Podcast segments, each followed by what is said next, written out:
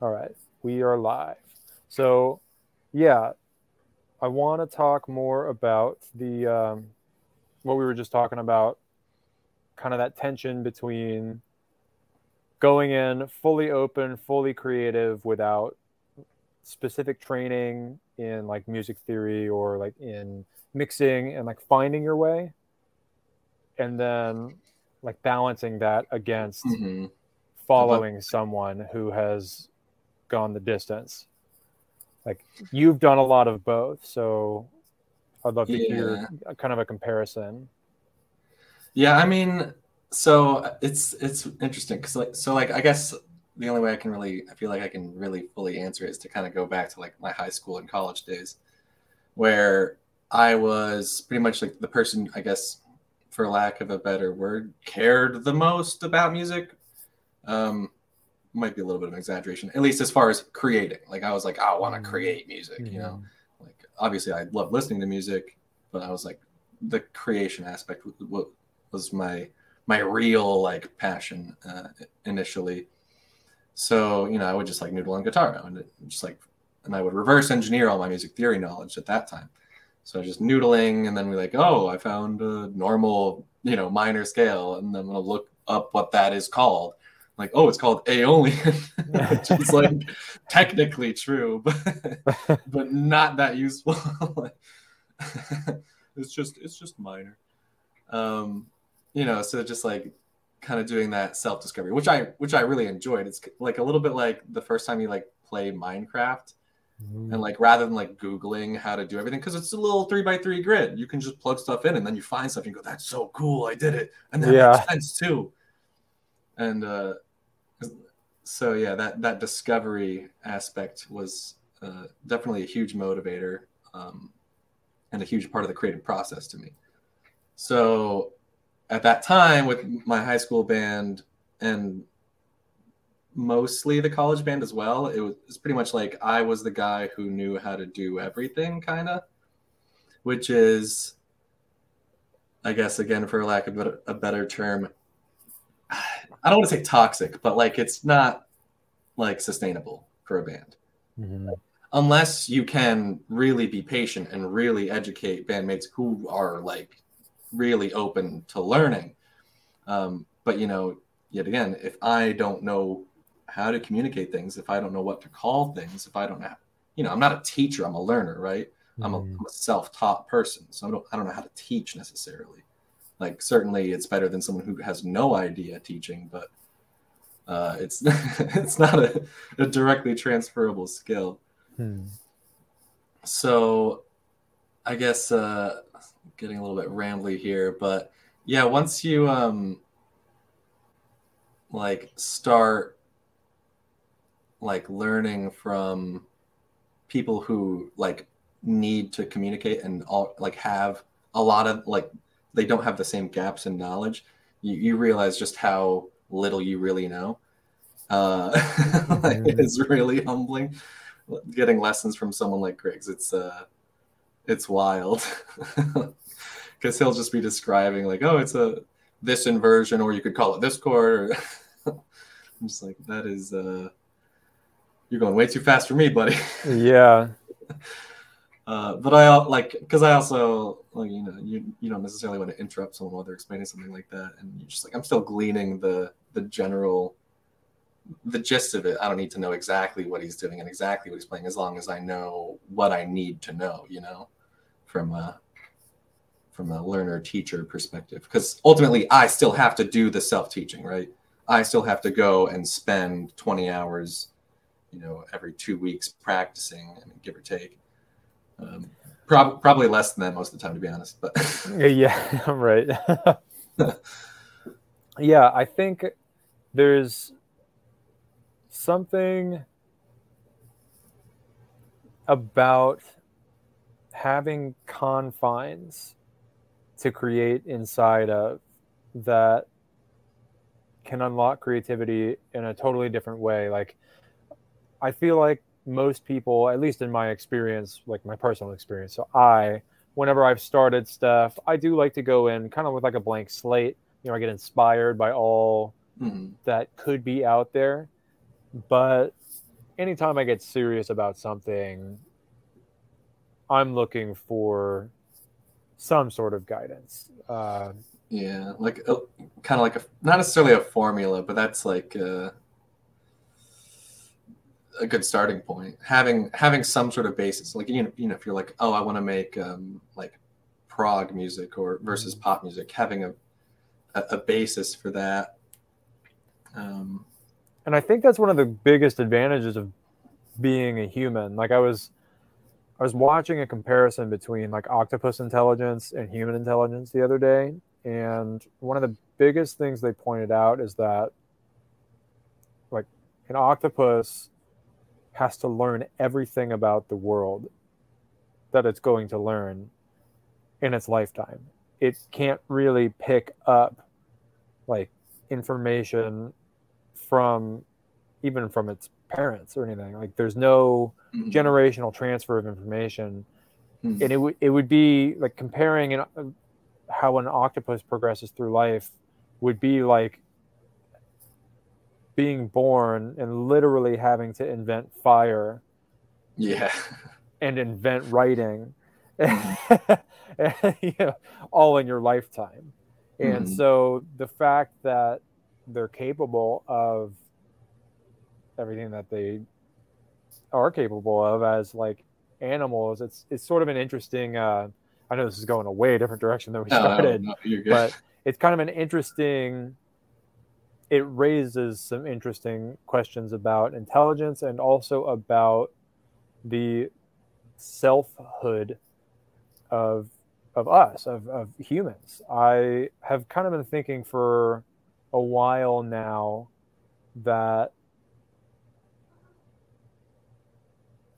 fiercely individualistic values are they're important. They make a good counterbalance against uh, a, against a societal force that can like totally erase people, but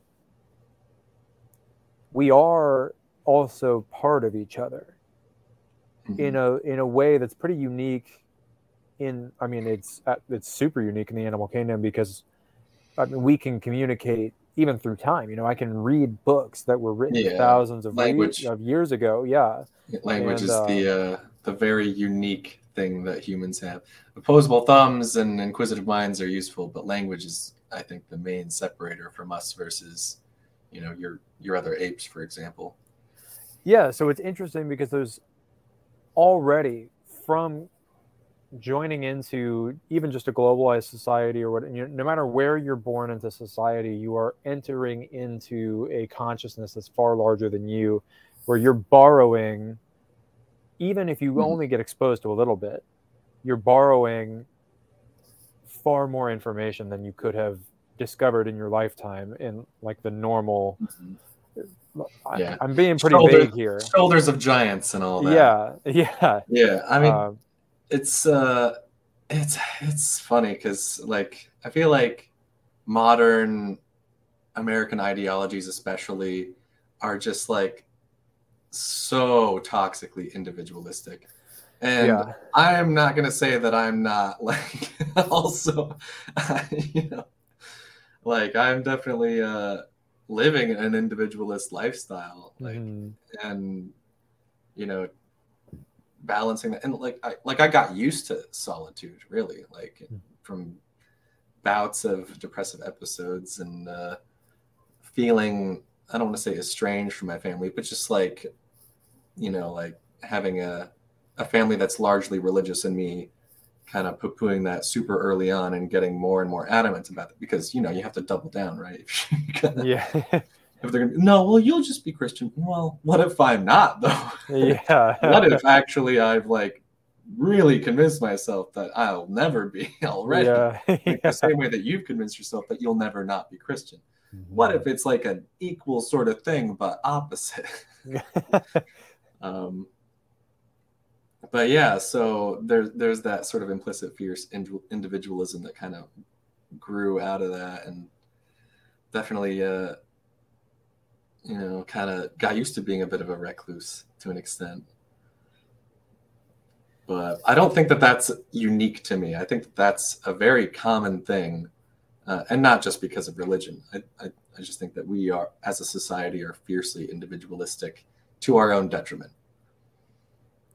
Yeah, it's it is definitely a very American thing I've noticed because when I was in school, I spent a lot of time. I was involved in an organization that would try to help international students get acclimated, and a lot of them I mean, they were very connected with their families, and then a lot of the international students they had moved, they had immigrated in with their families, and you would have three, sometimes even four generations in a pretty small house by like standard American mm-hmm. standards, um, and they were like, "Why would we not live mm-hmm. together and take care of each other and like, yeah get along even though we're not all the same people. like, so many less th- like so much less things to worry about if you have that support structure.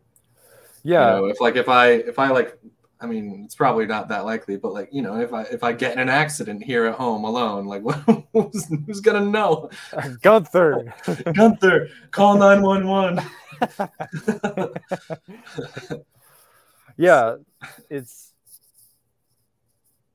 that's the nice thing about um, like the internet and stuff has it's it really has been like an evolution because now even if we are kind of ostracized from our immediate family community or even our immediate like the town we live in or something or we don't see eye to eye with them mm-hmm. it's possible to interact in real time which is amazing with people that we are have a share a wavelength with. Um, and then, so it makes it, I think it makes it a little bit easier, at least it has in my mm-hmm. life, to kind of go out on a different path, because sort of going back to what we opened with, uh, because it's not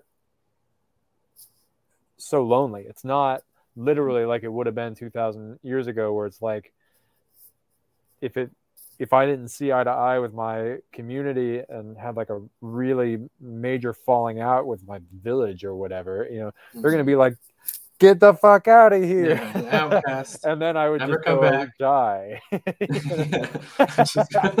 pretty much, I'm gonna go on a hike, guys. Yeah. I'll, I'll stop at all the hiking towns yeah. for for resupply every now and then. Yeah. There's so many of those. I yeah. know where they are because I have I've got GPS and everything. like, and so that's where I think that I think empathy is a skill.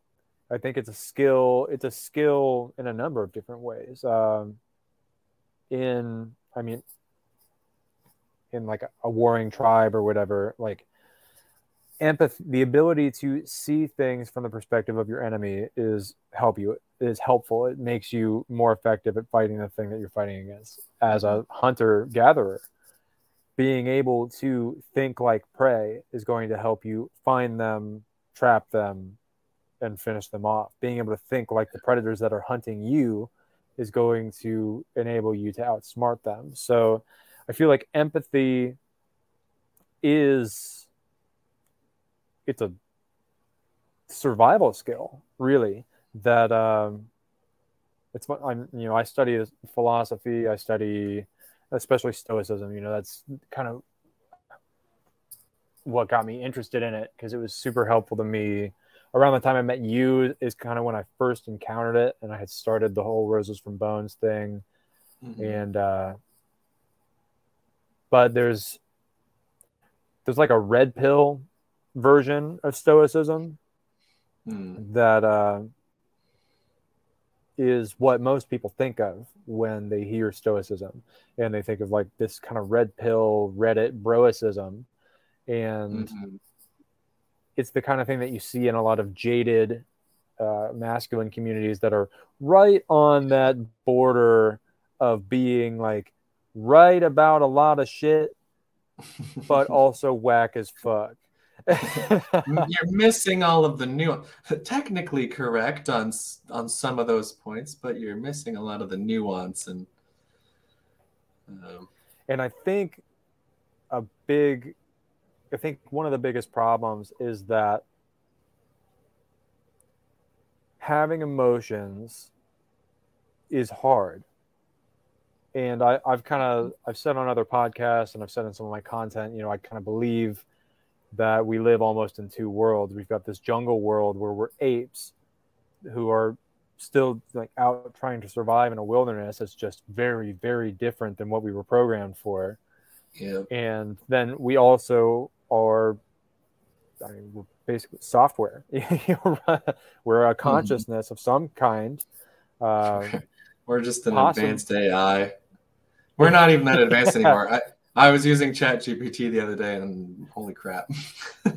yeah, I've been actually using it quite a oh, bit. Um, it's interesting. It's just another one of those things where it's uh, it has access to more information than can fit in a single human brain. Mm-hmm. Yeah. And it's like, I mean, we've systematically. Also... Sorry, finish. Oh, we've systematically like outsourced mm-hmm. more and more of our collective memory to technology until like we've sort of created this giant cyborg. Yeah. I mean, we have like just like so much like redundant content already so I can definitely see the case for ChatGPT or similar AIs in the future just kind of replacing search engines. Um, That's exactly what not, I've been using. Maybe not totally replacing it, but like it's so much more convenient.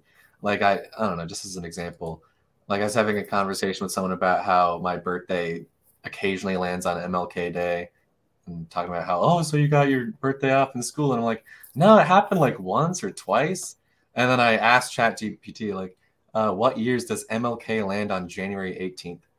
Yeah. And then this, uh, it's a really, you know, concise answer, giving the exact years from 1965, the first year it was observed as a federal holiday, to 2021, the last year that it happened. And in high school, or rather, like all, you know, like kindergarten through high school, there was one year, it was 1999. so I, which is like, I would never intuit that because it's like I was in school yeah. for like a, over a decade. so that was only once. There's seven days in a week, so it's got to be. But yeah, literally, literally one year. Yeah, uh, that's um.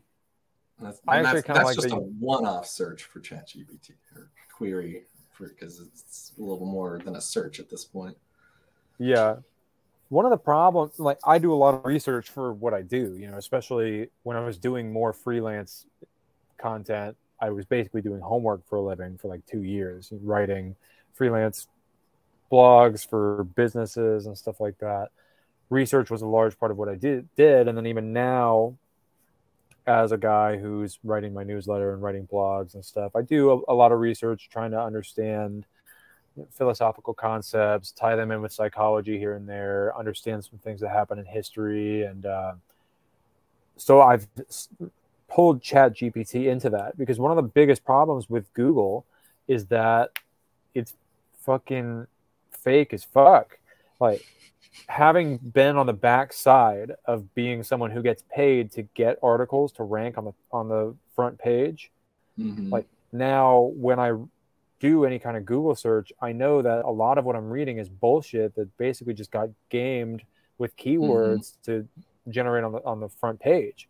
And then it yeah. just kind of creates this circle jerk where every article becomes a summary of the other 10 articles article. from the first yeah. page. Yeah, the first and, like three pages are like almost identical articles. And that happens at this point with just about everything. And then mm-hmm. and it has really I've noticed it now that I'm a writing tutor at a school. I have definitely noticed it has undermined the quality of research that students do, even in comparison to uh, like how I'm sure you did and how I did in high mm-hmm. school. Like I still used books for research back then, and I haven't. I've gone through a few dozen papers at this point. I haven't seen anyone cite a book for anything. You know, they're citing web pages and stuff like that. And I mean, there's some useful stuff on the internet, but it's just a yeah. it's a strange world, especially since I come I'm coming from it now, understanding how those articles even make it to the front page of Google and understanding how shallow you know it's really the information is. I hadn't actually thought about this really before, but like, yeah, you get like 30 articles that are essentially like sponsored articles for lack of a better word. Mm-hmm. And then like, I, I just remember like the animosity that teachers used to have towards Wikipedia when that was first a thing. But I, and I, I don't really know because you know how are you gonna fact check that stuff? But like, I, I, I feel like Wikipedia is like way more comprehensive and unbiased than the majority of these like sponsor essentially sponsored articles. Yeah, absolutely. And, and, and I guess like the analog that just popped into my brain with this is that it's kind of a socialist thing versus like a corporate, you know, individualistic, you know, like, oh, we're trying to get a leg up with our company's content. So, you know, copy theirs, but not really. yeah. Then, with Wikipedia, One... it's all centralized, which is simultaneously scary because it's like if we do have some sort of lion here, you know. Yeah, and there is like people who get canceled and then get like their Wikipedia pages will be locked to editing, and then like the Wikipedia, the people mm-hmm. who are higher up in the Wikipedia organization, so they have con- total control over certain yeah. people's reputation. That is something that happens, but even then, like mm-hmm. Wikipedia, I mean, now that I'm writing research papers and stuff again, sometimes if I'm researching, I was doing a paper on logical fallacies. I went to Wikipedia first, and then what I did is I checked the sources that the article uses because they use they have mm-hmm. footnotes yep. and they I mean they link out to actual documents, actual books. So it is a great kind of aggregate of scholarly mm-hmm. sources with some shit that might be mixed in there. So, so while it's not safe to cite necessarily a Wikipedia page, as a source of truth, yeah. it is a more is a effective. Good, yeah. It points to truth more effectively than these sponsored articles that yeah that don't even have citations of Google most of the time. Yeah. Yeah. Yeah, it's uh it is really hard to find useful objective information these days on Google, which is what it was originally developed for. But because mm-hmm. monetization is so integral into how their platform operates, they have to monetize. It undermines the quality of their information, and that's that's it's one of those push and pulls where it's like as soon as money gets tied in with the arbiters of truth, that's when shit goes off the rails. Uh, I mean, you see it in politics, you see it in religion, you see it just all over. And I mean, even in like the music industry, like mm-hmm. what becomes popular isn't just... what's good, it's what gets funded because mm-hmm. people people can't seek out what they haven't been exposed to. Mm-hmm. And so the stuff that makes up the mainstream isn't actually what people would like if they were exposed. It's not necessarily what people would like yeah. the most if they were exposed to it. It's what is presented to them, and so there's no way they could like anything else. Also, I just noticed mm-hmm. your shirt. I like that you're wearing that. it's a good shirt. It's really comfortable. It's uh, you know, it's comfy. It's cool. I like it. Yeah, I just I wore mine yesterday. I have one too. Good, good thing you didn't wear it today. Yeah, I should have. we would have kept them on too. Yeah, yeah. We'd be like, should one of us change? Nah. But yeah, I think um, that is that is one of the biggest problems with the music industry, and mm-hmm. although I mean, now I feel like a similar thing could be said of almost. I like, I, you know, I'm not going to be like sassy socialist skewer capitalism. Obviously, socialism and especially communism have plenty of problems. Uh, but you know, I really feel like people just kind of neglect the problems of capitalism. You know, the paradox of choice, and you know, all of these, you know, things with marketing power and you know, means of production. Like means of production with with pop music, for example like mm-hmm. part of the reason that pop music is what it is is because they literally just get a really good producer who makes, you know, probably a decent amount of money with royalties, uh, but you know, like the publisher is really who's making bank on it, and the artist is also, you know, probably making a decent amount of money, especially from performing. But mm-hmm. again, they're not really making bank. yeah. I mean, and that that probably depends a little bit on the artist. You know, there's a lot more. There's a little bit different topology these days with um, you know streaming services and whatnot, but you know that's its own problem. I think I saw some statistics for a Rihanna album, and it was like fifty. It was like an average of fifty thousand dollars of production fees per track, mm-hmm. and it was like a sixteen track album or something like that. And I mean, mm-hmm. they probably use they probably didn't use a single producer for the whole album, mm-hmm. But even then, they probably only used like four or maybe six or something. You know, there's you can only have so many hands in yeah. the pot until it yeah. becomes a mixtape instead of an album. Yeah. Which I mean, a uh, lot of a lot of pop musicians, you know, because they're usually just getting plays from like four or five songs on a given album for, for the right. so.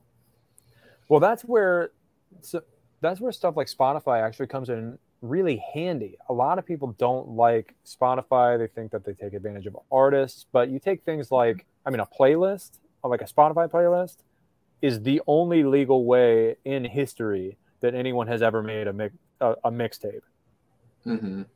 You know, back when we would download music and then rip them off the CDs and burn a new CD with yeah. just our favorite songs. Like back yeah. then, it was it was illegal and then to try to give that out to our friends and share it, even if our friends were discovering so new music, it was totally illegal and the artist wasn't making any more money for it. But now, yeah. if I make my own mixtape and I listen to it 150 times, the artist gets paid every time. Mm-hmm. And mm-hmm. the artist is going to get paid every time I listen to that playlist for the next the rest of my life, really. It's mm-hmm. a, it's a very novel thing and it's something that I think a lot of people don't think about the kind of long term impact of owning digital music available for streaming for 60 years. No one has owned tracks that were able to be streamed all over the world for mm-hmm. 60 years before. We don't know what's possible with that. And so that's where I take more of an optimistic stance on a lot of these streaming platforms. Mm-hmm. Uh, I discover a lot of great music through them. And oh yeah no, they're if... I, I do appreciate them for for the utility definitely. I don't know i, I have kind of like a, a bit of a hot take with with uh, music and copyright and ip in general. Like it yet again i guess getting a little bit sassy socialist here. I, I just feel like commod like cr- making art into a commodity and creating everything into a copyright is like disingenuous to the process of the creation of art insofar as like when you create art it's only in like a culture like or like it's only relevant like at the time you create it like almost inherently like certainly classics exist but those classics are classics because they were super relevant at the time for example if mm-hmm. someone they, painted the are... Mo- mona lisa today we would look at it and go that's kind of like a bad this yeah, isn't really yeah. good. Like, I mean, it's yeah. it's I can't do that, so yeah, it's impressive, but like I don't care. I wouldn't buy that as an NFT. yeah. yeah why? What is this is in a museum, who cares? you know, like mm-hmm. you, you sculpt Michelangelo's David today. It's like, okay, great job. That's really good. Like impressive. No one cares. yeah. like you have now you have to post it on TikTok. The process of you creating Michelangelo's David if you want to get popular. yeah, exactly. and then you gotta. And then and then you gotta do another one. You gotta be like, oh, I did a I did a statue of my buddy in 24 hours, or I did a live Yeah, stream. you gotta push it off a building and shoot it with a with with yeah. a spaghetti and then gun I or just something. Destroyed it. He thought I was gonna sell yeah. it to him, but then I just blew it up. I put three pounds of C4 inside of Michelangelo's David. Yeah. Uh, yeah, that is. Um, I mean, it's another situation where, like, the injection of money into art, I think, does kind of fuck it up because you get you get shit like that. Like art, in and of itself, and creativity almost becomes a joke and something mm-hmm. that is more valuable by being destroyed or yeah something like that I mean, than it is there's, there's something to it because art is inherently transient most of the time except for the few things. I it'd be really interesting to like look into the psychology and sociology of the classics, but ultimately would probably come down to you know who has better marketing. yeah. Yeah, especially I think the marketing problem, it's always been a thing, but mm-hmm. I think it gets exacerbated by the digital age. But we I mean, we're witnessing I'd say a damn near objective degradation of the quality of art and music in general.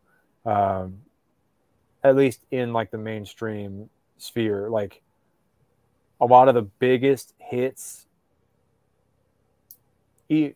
they're becoming even what's being pushed as the mainstream like even the people to whom it's being pushed like young people and stuff like that a lot of times there's been a resurgence now in a lot of like 80s music a lot of older music that is more authentic you know even if it was still part of a marketing machine back then it's it was less manufactured than a lot of what can be found today. I don't have any like great examples because yeah. I haven't. I mean, I think it's it's different like art forms really because like art or like music is like on one hand it's a performance art right and then on another hand it's more akin to like a visual art and like often becomes like a hypermedia experience and that's really what makes a song great a lot of the times like if it has like a really interesting video that goes along with it that makes it more mm. meaningful than the song would have been.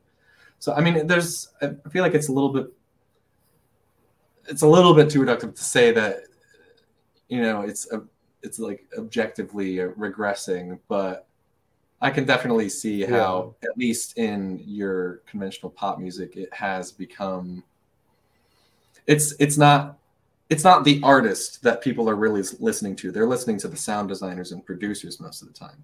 Don't get me wrong, the vocalist is featured on it, and you know that that person's unique, you know, vocal folds and chords, whatever the hell you want to call them, are are certainly of value, but like we like their skill isn't even as important anymore, you know, because of pitch correction. Yeah.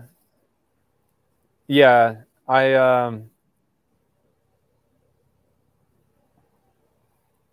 I didn't do a good job of kind of dictating what I meant, and also like it's not fair to say it's objectively worse. Uh, more yeah, narrow, yeah. perhaps, uh, because mm-hmm. you get with stuff like auto tune and you know stuff that's like overly pitch corrected, overly compressed, you know, less dynamic range, and so mm-hmm.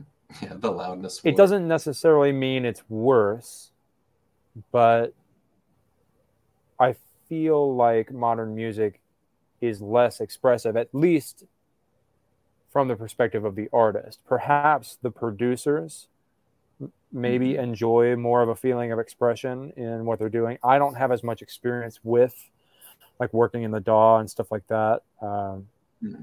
But even then, since it's kind of like how like people who work in a hospital will complain about hospital administration treating patients like customers and i feel like that's the, the music industry sort of sort of does to music consumers. And mm-hmm. it re, it's like the yeah I'm, I'm being really vague and not super helpful. But yeah the loss of I feel like a lot of modern like top tracks are less expressive. Mm-hmm. Yeah, I mean, like you said, that might the, not the be true though. Range. I mean, you know, dynamic. range. You know, like he, when someone's whispering, they're not really whispering, right? Like in like because of the lack of dynamic range in a pop track, when someone's whispering, they're in your ear, uh, which can be its own effect, but you know that you know it's very intimate, right? Um, it, evokes different emotions than someone whispering like three feet from you, right? Mm-hmm. Um, and you you can't, unless you turn off every other instrument, you're not going to hear that. You're not going to have that dynamic range in, in, in any pop track, at least.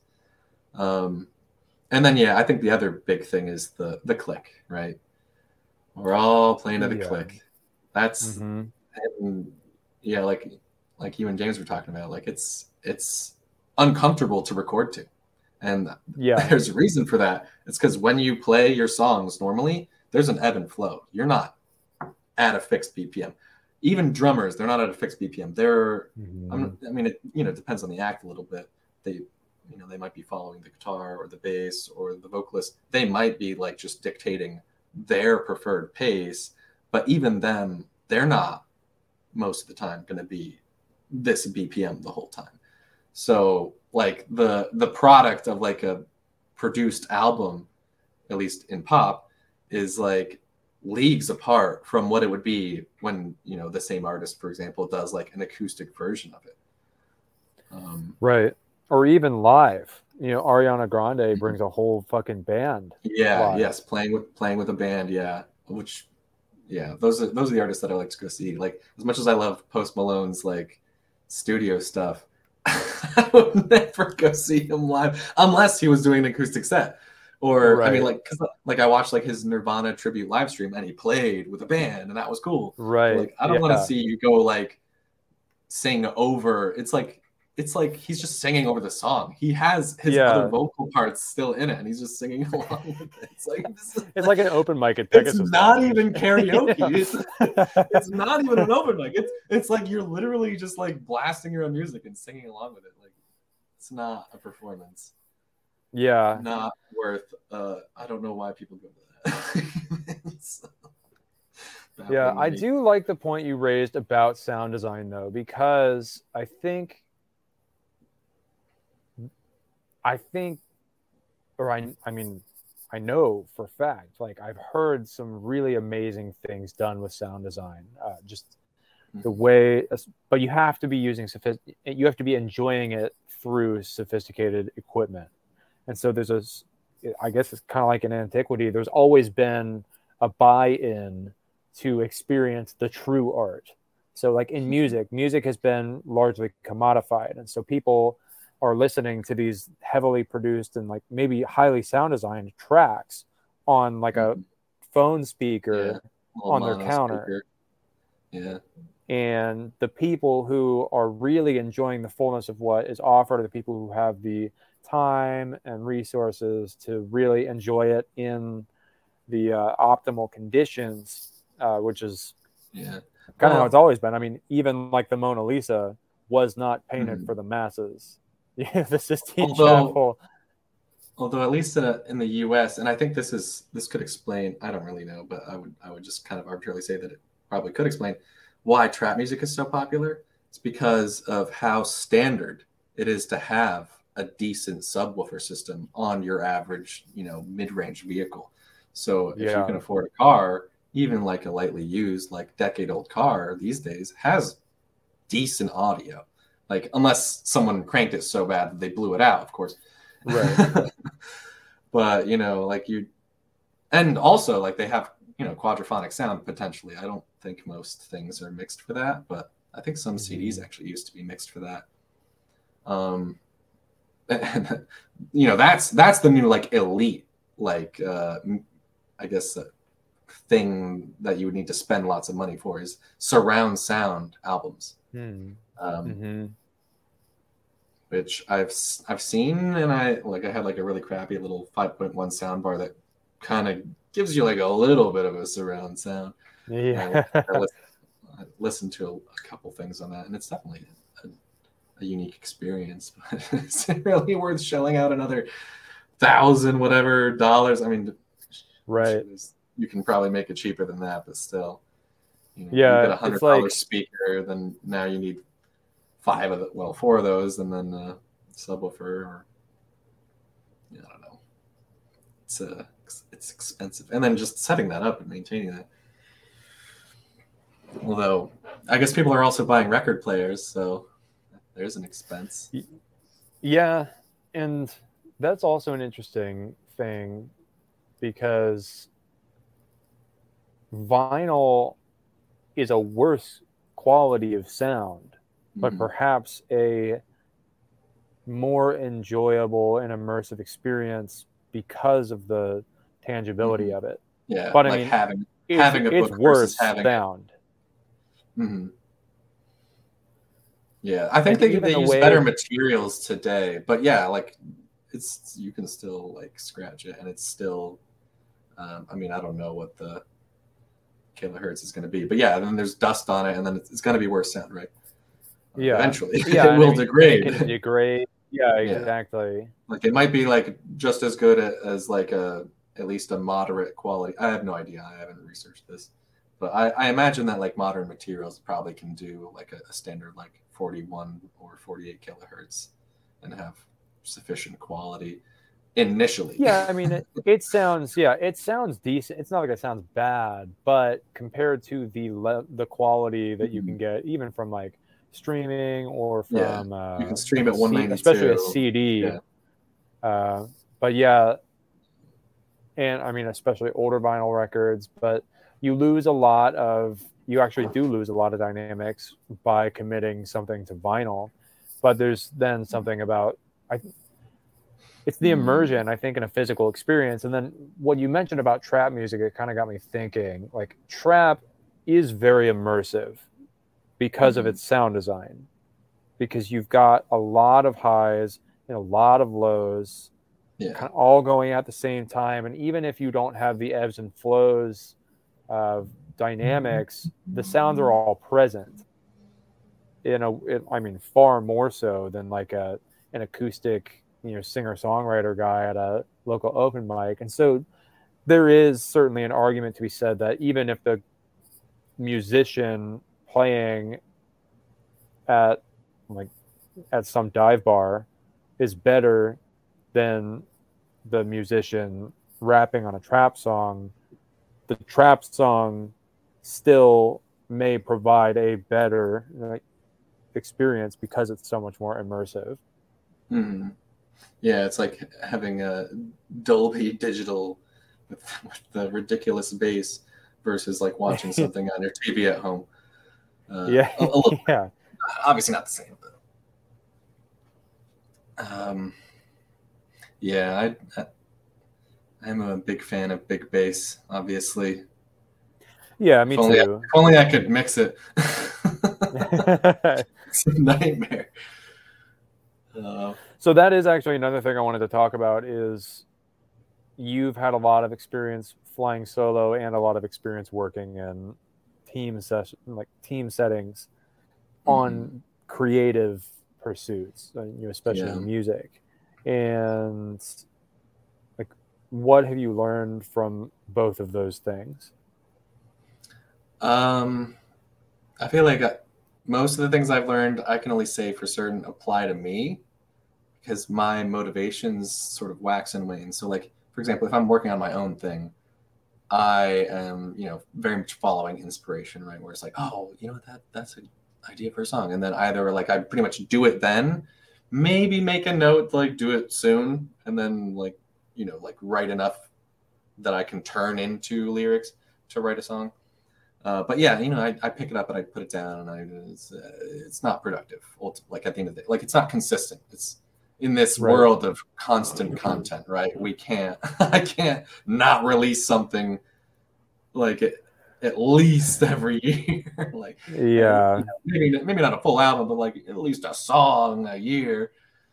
You know, get a couple singles out and then release an EP next year, and then get another single out and then you know release an album the next. I don't know, but yeah. So as far as like having that consistency, the only band that I've had that with so far, and this is very premature to say, is another arc.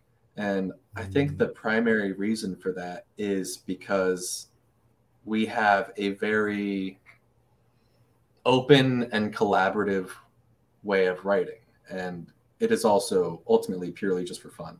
So, you know, I think, like I was saying before we started recording, we have um, Sunset Nightmares out, which I wrote the majority of. And then Devin wrote a fire solo over it. Nate added drums to it. And then we recorded it. Nate mixed it. And it's out there. It sounds great. And that's already motivating having something that, you know, I wrote most of out there. And then Don't Tell, the one that Nate wrote the majority of, uh, and also did the mixing. I did the like the longer feature solo on it. Devin, of course, had lots of leads and, and solos on it as well. Uh, and then the next one that we're recording is um, I don't know what the actual title is going to be, but the the working title is "The Lobster Crows at Midnight," which we should just show with that. yeah, just keep that. we'll probably change it because it's not the vibe at all. but, you know, because we just give something like a dumb name to be funny. Um, but yeah, and that one Devin wrote the majority of. And honestly, like I'm procrastinating on recording it because I want to rewrite my parts. like these are kind of boring. Like I, I don't know. We'll see. Um, but yeah, we have a, a very. We also have like a weekly meeting. Like so, I I took this idea of like running it like a Scrum team. So for I guess Mhm. for viewers, uh, for reference, I work as a software engineer during the day. My my coworker says I'm daylighting as a programmer. Uh, uh, and I used to be a scrum master, which is basically the servant leader. It's it's it's like a guruism. It's like a lot of BS. It's a lot of like self-propagating. It's kind of like a cult, but for corporate software stuff. Not to say that it doesn't have like a lot of good things about it. I'm just saying like Yeah. this part of the Scrum Master's job is to teach the rest of the organization about Scrum and how it's the, the way, the truth, and the life, or whatever bullcrap but but there are uh, definitely facets of agile scrum as it is called that can be used for running a band. Um, so what we have is and we we had experiments with this a while ago um, we have git version control. So when someone records something they commit just the things that they've added to whatever we have already and push those up. And then the other band members can pull those down without having to, you know, like so you don't have to zip up five gigs of raw waves and then Right. put them on Google Drive, wait for that to finally upload because everyone's got a 10 megabit upload speed unless they have like FiOS or whatever. Um, and then share that, and then everyone has to download it, which is probably going to be faster than the upload. But you know, it's like too many steps. You just now you just push and it goes up. You don't have to baby. You don't have to create a shareable link. It's just, it's just there, and then the other people can pull it down, and they can see the history. So if you're like, oh, I did these takes and I actually hate them, you can revert them. Um, or if you're like, for example, you're mixing, if you're committing, and you know you're pushing up these updates as you're going, then you go like, I actually kind of hate all the changes I've done the last two days. I'm gonna go and revert them one by one until I find the one that I liked more.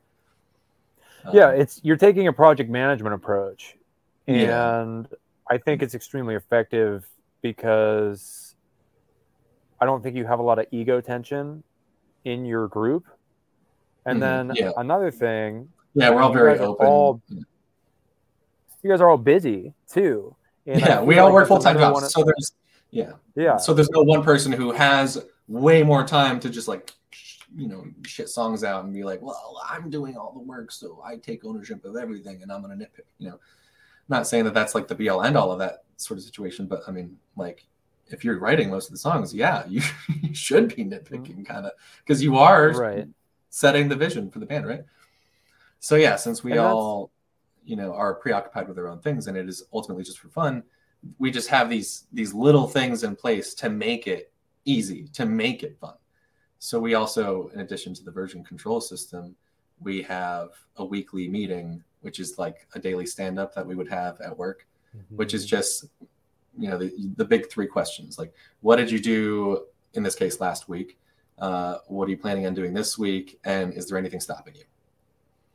Um, and we don't, we don't even really adhere to that anymore. Like it's kind of obvious that those are the things you got to talk about because you know it's just like a status update, you know. And and probably at least half the time, I mean maybe even more than half the time, we're like, I didn't do crap this week. yeah but just the fact that we have that meeting, just so that we can you know maybe feel like a little bit guilty about how we said we would do a thing and then we didn't that Mhm. is you know it's it's just enough to keep momentum going um and then you know especially now that we're in recording mode it's a lot easier i think to get that momentum um and then especially because we've written separate songs so we have our own investment in it right uh, and, and i think that's kind of like the downfall of like my high school and college bands where i was the guy who wrote all the stuff and you know, I was the know-it-all, and I was the one setting the vision. I was the only one competent enough to really do it. Um, you know, the, those are inevitably going to fail if other people don't feel that they can contribute. Um, because it, or at least in my case, and I think in most people's cases, because of that lack of intrinsic and undying motivation to continue writing. Um, definitely for me, mm. probably less so for you know. I'm just I'm sure there's plenty of artists out there who just they just have it. They're just on it. They're just like, oh, I've got another idea for a song. I've got another, you know, like I'm sure they have right. their, their bouts of not writing songs, but those are much shorter and understandable and still productive enough to be successful. Whereas I am not that way. Um, so those bands couldn't pan out. Yeah, I think um yeah, the humility I think I mean obviously it's impossible to collaborate without a certain sense of humility, but also the buy-in. Like if you're going to be on a team like that, especially you know most bands when they're starting out, there's not money floating around. The only money floating around is money that's floating out. you know, yeah, yeah. It's the money that you're or, spending to publish and to from your part time or whatever job you have, uh, which yeah, it's, it's, going out. It's like now this is a, a this is a uh, what what uh, uh, losing the word. It's a comfort that you know. It's like a a luxury. That's the way. It's a luxury yeah. that you're spending money on now at this point. Like at least until you can yeah exactly profitable much further in the future you know, best case a couple years, worst case you know, a decade, twenty, never. yeah, but I think that it's. I think it's easier to produce good art when it doesn't have to be profitable. Yeah, I agree 100%. Yes. Yeah, and that, that kind of goes back to a little bit of my hot take about copyright, where it just the whole thing seems disingenuous mm-hmm. to the mm-hmm. process of art where it's like oh i'm i'm referencing this or i'm parodying that i mean well i guess parody has its own very specific exception but like yeah if you like do a derivative cover like you do a mashup cover now you're infringing on that copyright unless you've specifically gotten the mechanical licenses to use those uh, it's a derivative work so you got to get licenses license. from, from each yeah and then, yeah if you want to publish it yeah. to youtube even if it doesn't have an actual video you need to sync license uh, so, mm-hmm. uh, I mean, obviously, in reality, you know, you this is one of those things where you do it and you ask for forgiveness rather than permission.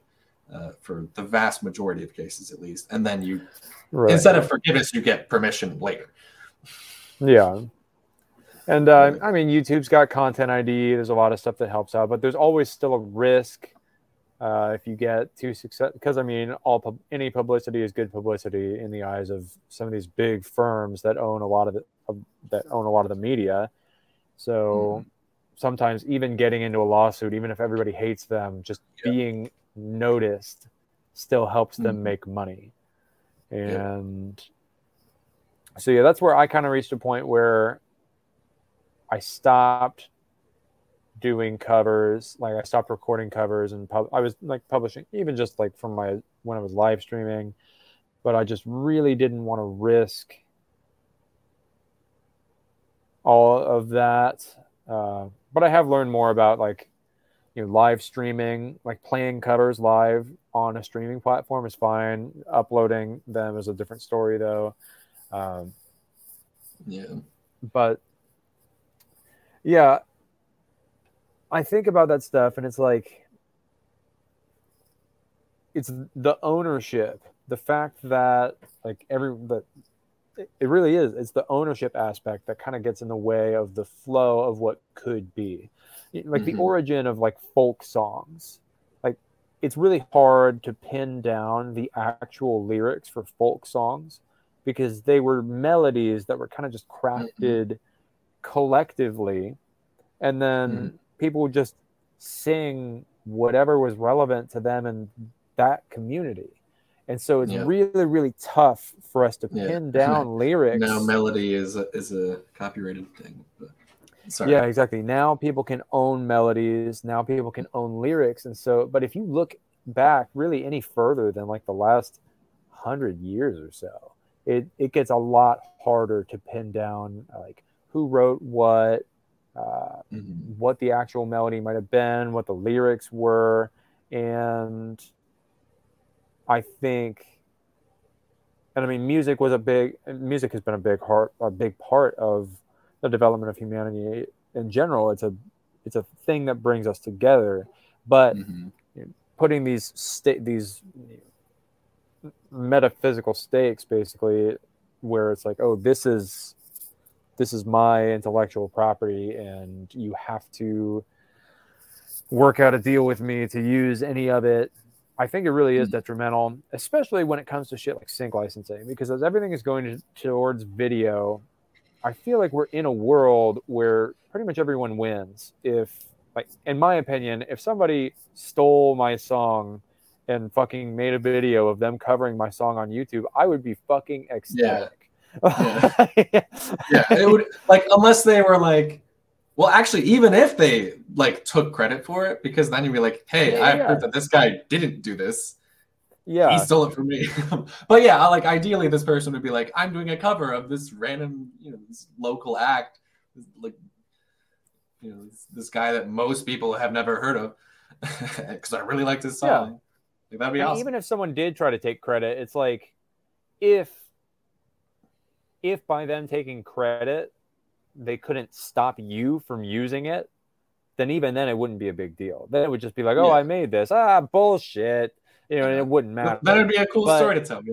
like, hey, this guy yeah, took right. my song, which is yeah. not that great, by the way. he said it was his own. What an idiot.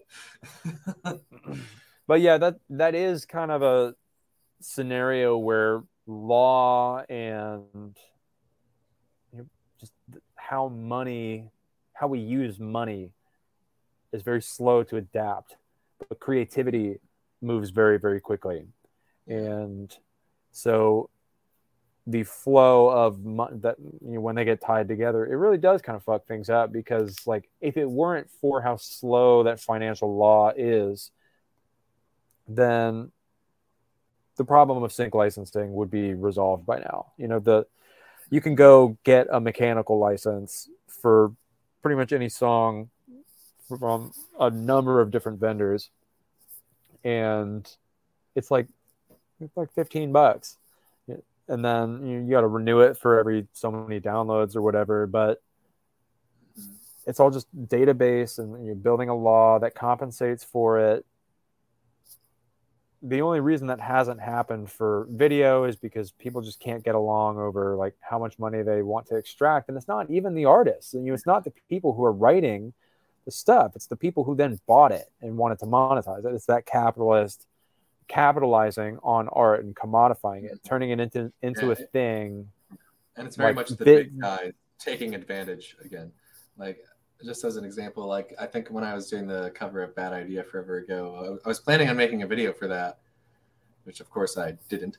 But and I was just like, you know, I was looking into mechanical and sync licensing, and then I, I don't remember what the record label was, but they had like it was just like an email, and it was just like okay, or I, I think it was a form.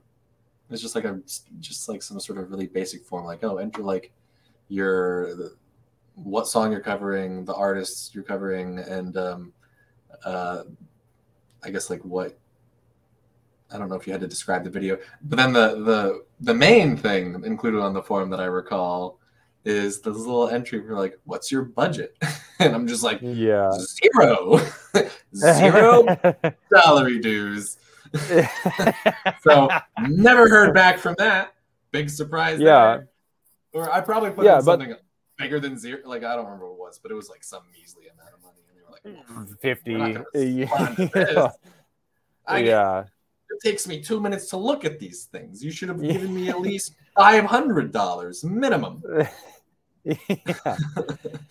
yeah and that's where like something like technology can kind of come in and fix the fix the problem i guess that technology started in the first place. But like a platform where if i could go register my song on this platform and set a price for a sync license and then just you know set it and forget it basically and just sell mm.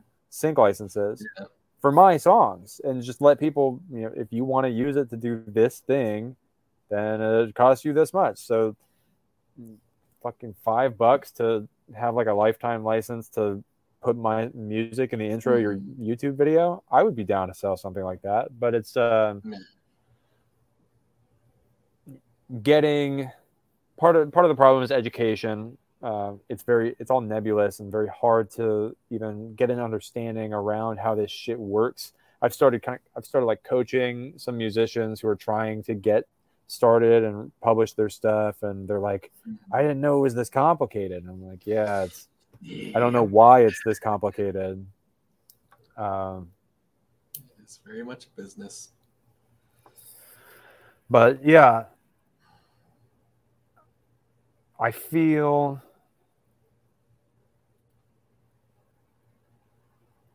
yeah, the money, the money really takes the soul out of the art. Um, yeah, it's because it's also it's an external incentive, right? So, mm-hmm.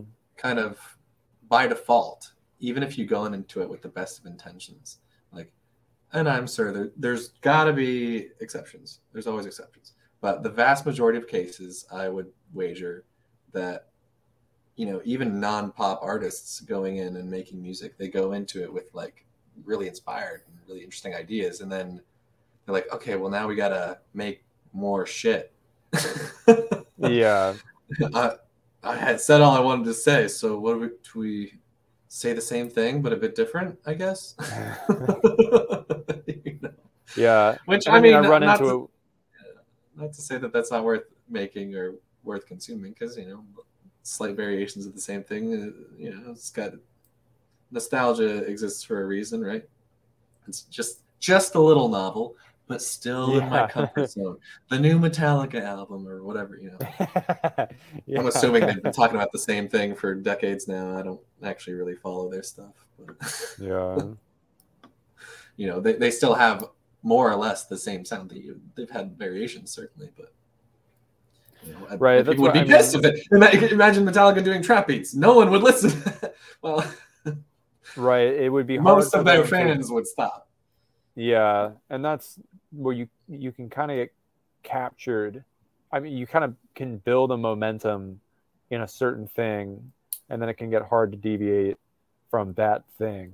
Um, yeah. But yeah, even like what we were just talking about with like money and the need to make money, kind of diluting the power of art. I run into the same problem with my writing. Uh, you know, as a guy who I've done, so I mean, there's copyrighting like what you and I just were talking about, like copyrighting a track or something, and then copywriting with a W in there is uh, mm-hmm. writing to persuade people. Mm-hmm. And I've done quite a bit of that now in the last two years from freelancing, writing landing pages, product descriptions for you know people that are selling stuff, and uh, so as I've studied more of like writing online, writing writing as a commodity, basically, it uh, mm-hmm. and then comparing that to how I'm writing Genesis, which mm. we obviously there's a certain commodity as- aspect there too because it's meant to entertain and it has to be entertaining, so I can't just shit something out.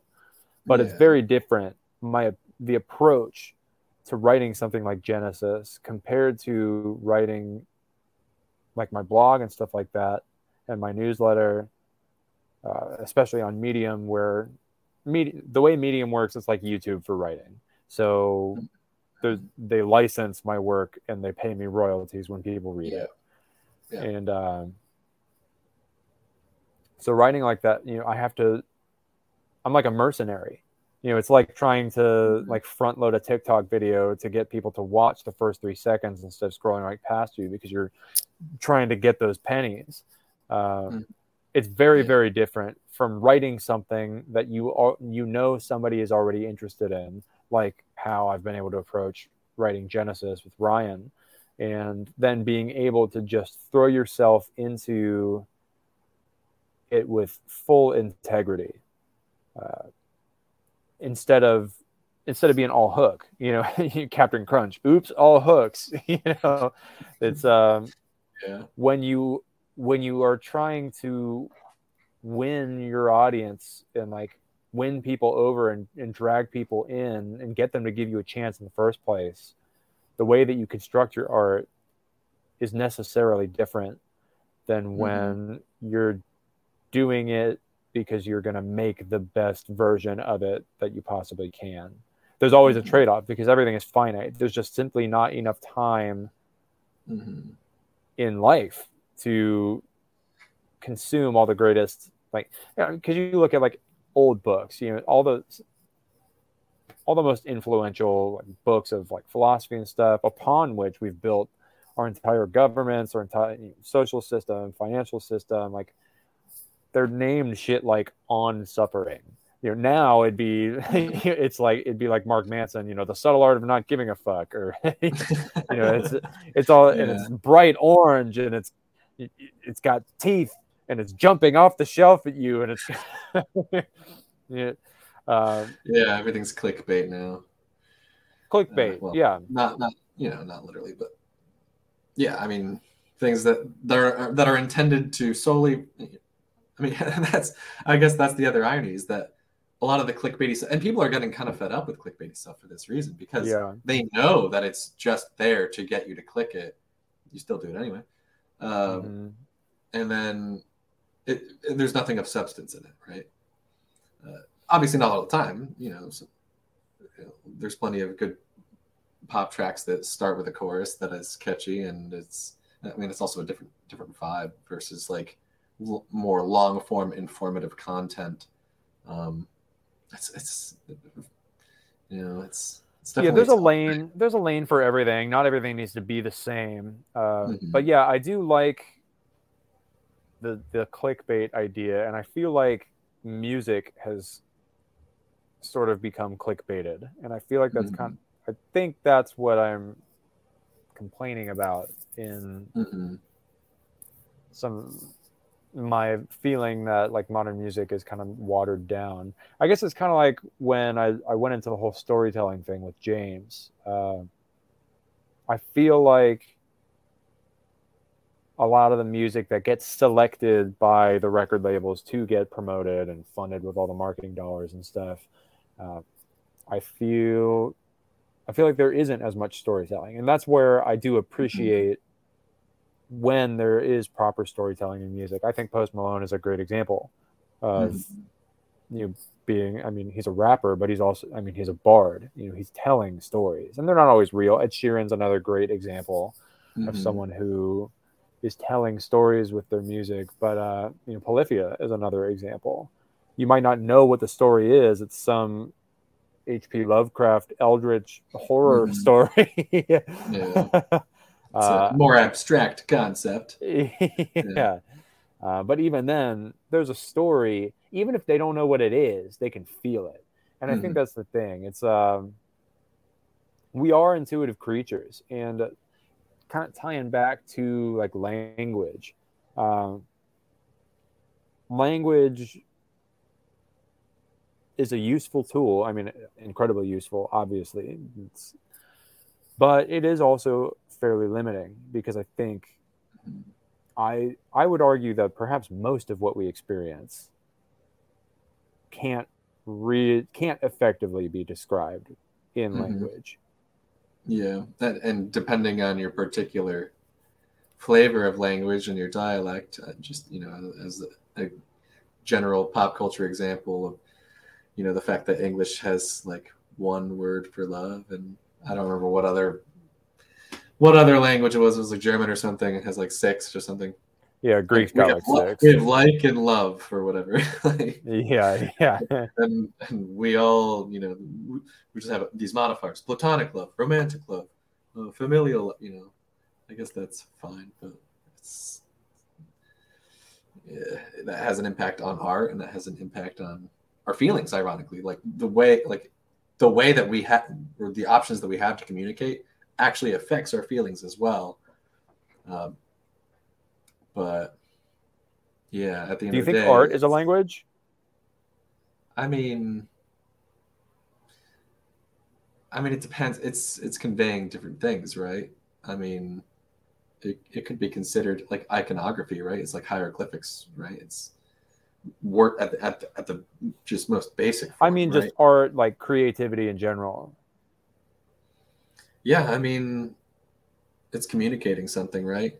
It's it's certainly not like terse and um, you know deliberate, but you know, like you're saying, like Polyphia can tell a story with without saying a single word and 95% of their songs. It's uh you can still communicate through music without lyrics. And and you know, it doesn't even necessarily need to be a story per se. Um, you can still communicate an emotion without you know having like a, a series of emotions i suppose would be the an analog for a lyricless story.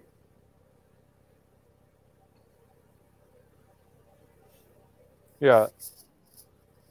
And like to more like art, like tangible art or like art, like vi- vi- mm-hmm. visual art. Visual. Yeah. yeah, visual art. Yeah, yeah, yeah. That too uh, it kind of makes me wonder like where's where is the line between like messaging and like art you know a, a logo in like a helvetica font you know plastered on a billboard just black on white you know, what's the line between what's the line between like a, a flyer announcing how much taxes you have to pay this month and art? Like hmm. like i guess it'd be hard to, to pin down what the line I is. I guess, guess the better question would be what are some of the differences? I, I feel like the biggest difference or at least the first one that came to my mind is that you're trying to communicate um, an experience you're like I, I ultimately your own experience because that's all you really understand or you probably understand it better than most people, hopefully. I mean, um, you know, you know, like versus just like, oh, like a grocery list. That's not art. I'm communicating what I, you know, things that I want you to get, uh, versus like, uh, you know, just like having a, a message where you describe your day. Like, uh, yeah, I guess like even like a story where you're describing your day is, is like the the beginning of art. Like it could be really benign, but it's it's certainly more like like a grocery list is purely informational, and that's where art begins, I guess. And then you know, because that I don't know, it's it's interesting. I guess it kind of depends on who you share it with too, because like simply mm-hmm. communicating something intimate to another person on their own, I suppose, wouldn't really necessarily be art. I don't know. It's weird it's an interesting. Yeah, because I've been really. I don't know how much of my stuff you've been reading, but I've been really kind of unpacking the idea of like what is a creator and like that ancient myth of creation being especially of like humans being created in the image of a creator and trying to understand like why have so many people thought that i don't think i don't think that means that god has balls I think that means something more along the lines of uh, like being creative, you know, more on like a consciousness level. And then it brings in questions you relating to like us creating AI and you know what's what are the similarities there. But yeah, I like the direction we that you kind of took that of um, part of because I'm I'm using art and creativity now as kind of interchange, interchangeable. Mm-hmm. And part of what makes something art, I would agree, has something to do with who it's for. Mm-hmm. Uh, yeah, you, yeah. I mean, I think like you were saying with James, like you you're inherently participating with the audience. Mm-hmm. So like merely having a, a song that describes a very, you know, just like this happened and this happened, like like piece for piece, like like literal story about your life, is sort of like a, maybe a little bit less artistic, and then like versus like having abstract words. But then that that changes depending on who you're who you're sharing that art with. It's uh yeah, and even even telling your story, even if it's literally about what you ate today, like telling that mm-hmm. story, there is perhaps something in common between something as simple as that mm-hmm. and the greatest works of art that have ever been done. Simply just by speaking your experience. Mm-hmm. There's something, there's a thread perhaps that runs both through that and through the David. Yeah. So, like, I guess, like, for example, like James doing improv songs, like, and mm-hmm. people give him like banana and they like literally just give him foods or something, and then he like literally makes a grocery list song, for example. He's yeah. still being creative. It's uh-huh. it's more on the side of comedy as an art form at that point, mm. um, or at least hopefully. Like I mean, I, I don't know. Maybe he could make something really profound out of that. I don't know. um, but that's that is the art form is is the performance of coming up with something on the spot with just like these absurd, benign words um, versus something you know j- like sharing your own very real emotions or experience i think can also be an art form because like i guess the art there is trying to get someone to truly understand your emotions and perspective which is insanely difficult um, yeah and then of course on the other hand doing um, a little bit of both where you're trying to get people to understand something that doesn't exist. You know, you get to sci-fi or fantasy, or just an experience that you haven't actually had that you're actually trying to understand through the process of creation. So, yeah, I guess it's I don't know. It's a lot of different ways to make art. Yeah, there's maybe a an aspect of expression and vulnerability that maybe they have to be there. Art is incredibly hard to define, mm. uh, hmm. but I, am like I'm still thinking along the lines of like a graphic designer commissioned to make a again like a flyer announcing tax day. You know, just make it dry mm-hmm. as you know. So, yeah.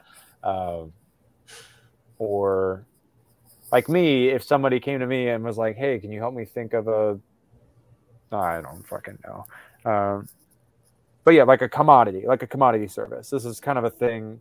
There's a lot of people in the creator space now, the creator economy, who are calling themselves creators, and they're like, I'm a, mm-hmm.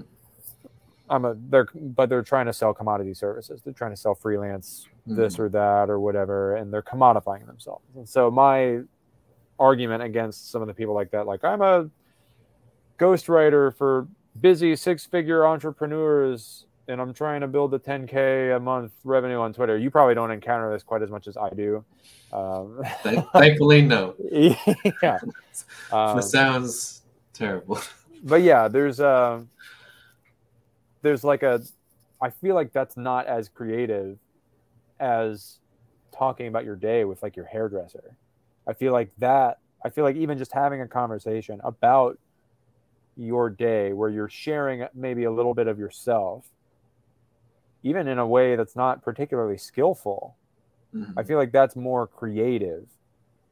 Yeah, I, I mean, I think Maybe. this goes back to the the limitations of language. What make what, or I guess, uh, not the only thing, but one of the big things that makes that a creative act is because it's so hard to truly like convey feelings and and telling like people can make really dumb stories into like really fun to listen to Mm-hmm. Like some people just have like this natural charisma where they can tell a story about like just like, oh, uh, this guy almost like crashed into my car, like and turn this like just like this you know kind of like everyday thing which you know admittedly not fun but then they can turn it into a whole story with maybe even like a punchline you know like they turn it into a whole bit mm-hmm. and i like, i can't do that or at least not without like planning and you know like but I can't just like do that conversationally. And some people just have...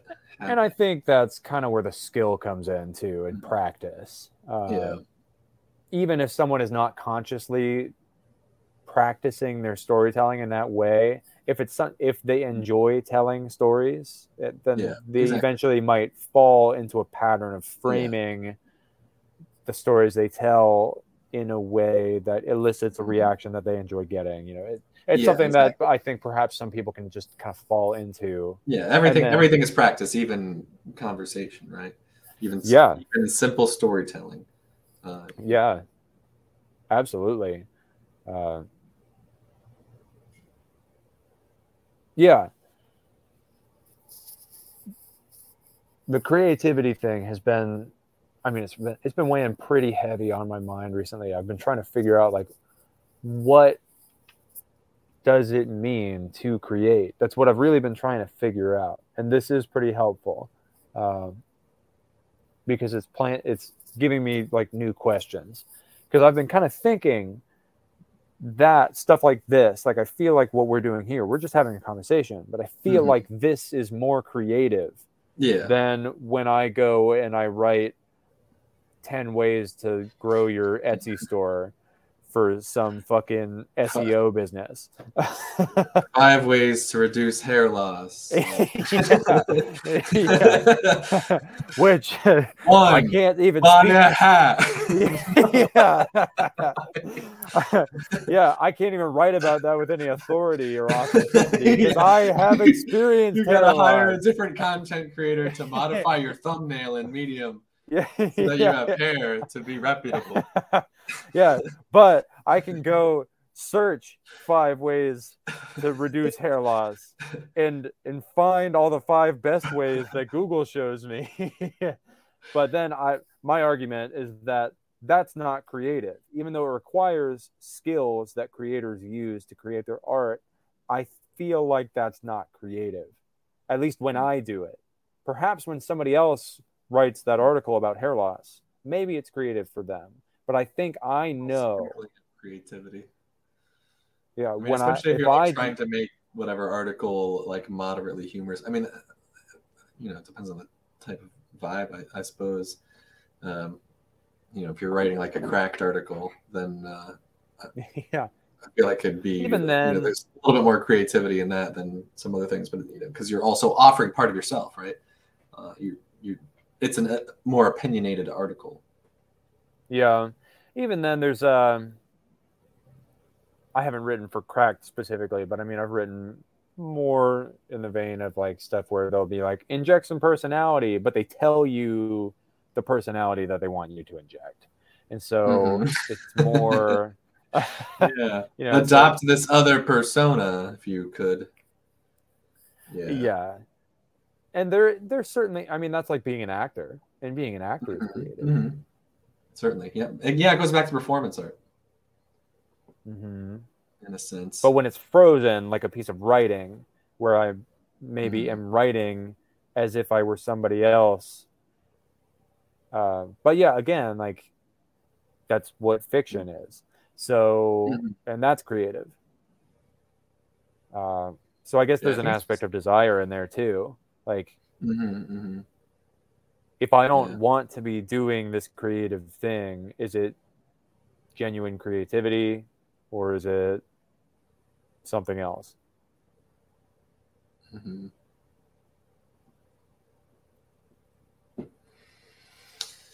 Yeah, I mean, I feel like it's just it's on a spectrum, right? And then and then I do think that yeah, that that motivation plays a huge part. Um, you know, if your if your heart's not in it, you're not gonna be as creative, right? If you're just like, oh, I'm just gonna get this done with real quick, then eh, and and it might still result in a good end product, you know. It's just maybe you're not like trying lots of different interesting ways to approach it because it's just not that interesting and not worth it, you know. Like especially if they're like, oh, adopt this persona, then it's like, okay, well then I guess that's the lens I go through, and this is the only way I know how to go through that lens. There's no other way for me to approach it. I don't know. Do you think that creativity has to produce something? I mean, it's kind of in the word Mm-hmm. create. I don't think that that necessarily needs to be a material object, Right. I or mean, even, or yeah. even even a digital thing. I don't. Even, I don't even think like it doesn't even need to be bits. You know, Uh, it can just be Imagination. yeah vibrations in the airwaves over our microphone, for example. Like you know, Mhm. we're creating right now. We're creating ideas and, and thoughts and little emotions associated with these thoughts. Certainly not as visceral as someone you know talking about their deep traumas, right? Uh, but you know, it's still a, it's still an act of creation. Yeah, what makes a conversation like this creative? Because I mean, I feel like this is creative. So, yeah, I'm. Yeah, I, I mean, just being out. I mean, what, what is it? The whole the wilderness concept or whatever. And I don't read, so someone else said something on a YouTube video, and but you know, like once you're once you're off the path, right? Once you're off of the, uh once you're not just like spewing tropes at each other, then, which I mean, the irony of that is I'm spewing a trope right now. Uh, then you're creating something, right? yeah. uh, Well, like a like a cover little- song can be creative. mhm, Uh, True. Yeah, reiterating ideas can still be creative. I guess creativity isn't necessarily art per se. Or hmm.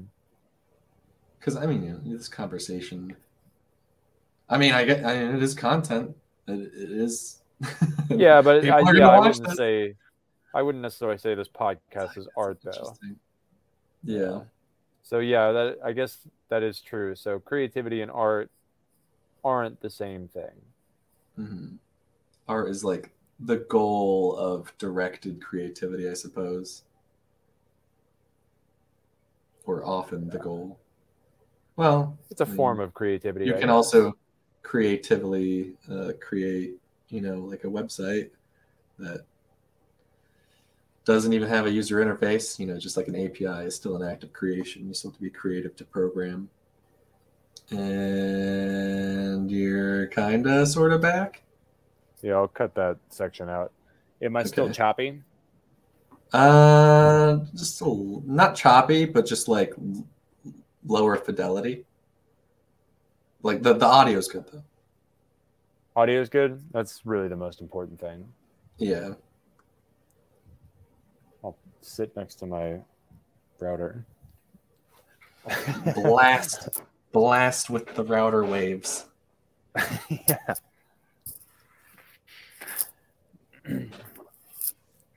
yeah, because one of my big, uh, I'm kind of, I'm kind of philosophizing with you now, which Mhm. isn't new. That's what we used to always do, smoking packs of cigarettes in the car. ah, good times. I got my vape right in front of me right now. I'm trying to wean myself off again. One of these days, Yeah. I'll, I'll beat my record of One eight these months. days. That is a pretty good record. It's not a bad record. I almost had it. Yeah. I feel like next time might be the time. Yeah, I'm cutting back on um I'm cutting back on alcohol again. I'm doing like every 3 months now I've been do, trying to do like a sober month just Mhm. to keep me from cuz it's so easy for me to fall into like I'll do a sober Yeah. month and then I'll I'll have one drink a week for like the first 2 weeks and then within 2 Yeah. months I'm drinking It's too fun. every day.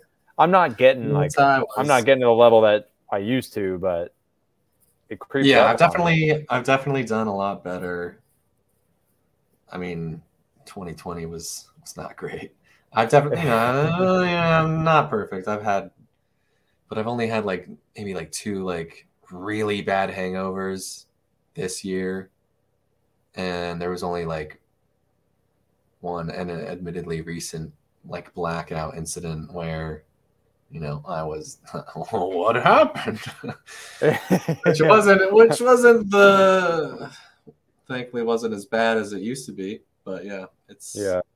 so i'm also easing off the gas i mean at least when when i get blackout and when i get angry like that it's um yeah it's like a, a multiple month long process before it gets there and i just kind of like ignore the signs and Yeah, reflecting on it afterwards is always interesting because how do you reflect on something that you don't remember?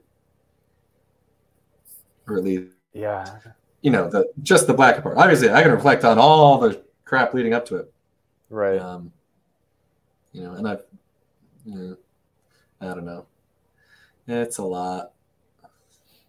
It, I'm gonna have to study up more because I have been pretty fascinated with memory. Because like when you black out, it's not like you cease to exist. You're doing Yeah. things. Yeah, you're still, you're still, yeah. It's just like your working memory is is gone completely, or uh, or rather, your working memory can no longer write to to episodic memory. I don't remember exactly how this works, but like it's when an excellent example of the disconnect between what's real and what we perceive. Like I feel like there's Hmm. almost no better example than the fact that Mhm. we can do shit and not remember it. Even though Yeah, we're fully inhabiting arguably our body in the moment that we're doing it. Mhm. Yeah, it's like a 90 second cooldown. Uh, like so, this one time, this was years ago, thankfully. Uh, I got in a fight with my buddy, and while I was blackout drunk, and uh, walked home. I don't know why. Not important. I may have like hailed an Uber, and then just like because of the inability to remember what had Yeah. happened past a minute and a half ago, roughly then I was say, where, where, oh my God, I'm just walking home, I guess. and then just started. So, and I re- recall specifically on that walk, like, like realizing where I was multiple times. Like, just this really surreal. Whoa, that's kind of what life man. is. yeah, I mean, you know, like it's like every day you wake up, right? It's like a like, whoa, I'm here. well, even then, like, uh, there's, I'd say there's a difference between waking up and going about your day and noticing what you're doing Mhm. yeah, and why you're doing it. present. Yeah. And it's not, I mean, it's not necessarily comparable directly obviously to being drunk. own thing. But you know, as far as metaphors go, uh, you can do a song about uh, a blackout that's actually about not being present in your own life. yeah, that is kind of an interesting idea. And I mean, that's one of the things that I write about quite a bit. Um, but yeah, in the vein of our conversation and still talking about creativity, do you think that working on yourself is creative? Like, Hmm. like working out towards a goal of like a specific fitness goal, um, or mean- building a specific fitness habit, perhaps not even with a particular goal in mind. Um, can it be creative? Not necessarily is it, can it? I mean, I think even following uh, a regimented schedule can be, uh, you know, you're because you're you still have to adapt, right? Mm-hmm. Um, so uh, as, as far as like working out regularly, that almost always is at least somewhat regimented. Yeah, because I Um, mean, you're creating boundaries for Mhm. yourself at the very least, but that that's creative. Yeah, in a very literal sense. Yeah, and that's where it's definitely not really, uh, at least I wouldn't consider it an art form. Bodybuilding, you know, Yeah. kind of goes a little bit to performance art, but Mm-hmm. Yeah. Yeah, I wouldn't necessarily say that like going on a run is art. it can still be profound though, if but you know, not Yeah. really because you're going on a run, but because of the thoughts that you have during said run. Yeah, and I mean, I think it, which it- you're not always going to have profound thoughts when you go to run. Sometimes you're thinking about, I mean, you'll be creating your plan for the next day or or for the Mhm. evening, right? So it's a creative but not artistic, I guess. So we're really we're, we're really nailing home how creativity is not art. yeah, which maybe is helpful, but Some, in case anyone was wondering, they're not the same thing. yeah it is helpful for me because i've been trying to re- you know i this is just an existential crisis type thing for me but like uh, i've been really I mean, art without creativity. That's the real. like, can you have art without creativity? I feel like that's what you're. That's where it really, started. Yeah, that's Uh, but yeah, I I have been specifically trying to explore creativity because I've been I've been taking this whole angle of like self creation as like the the call of a person, and so I've been really trying to unpack what that means. And so I think that stuff like writing and art and music are they they pop into mind immediately when you th- think the word like creative creativity, but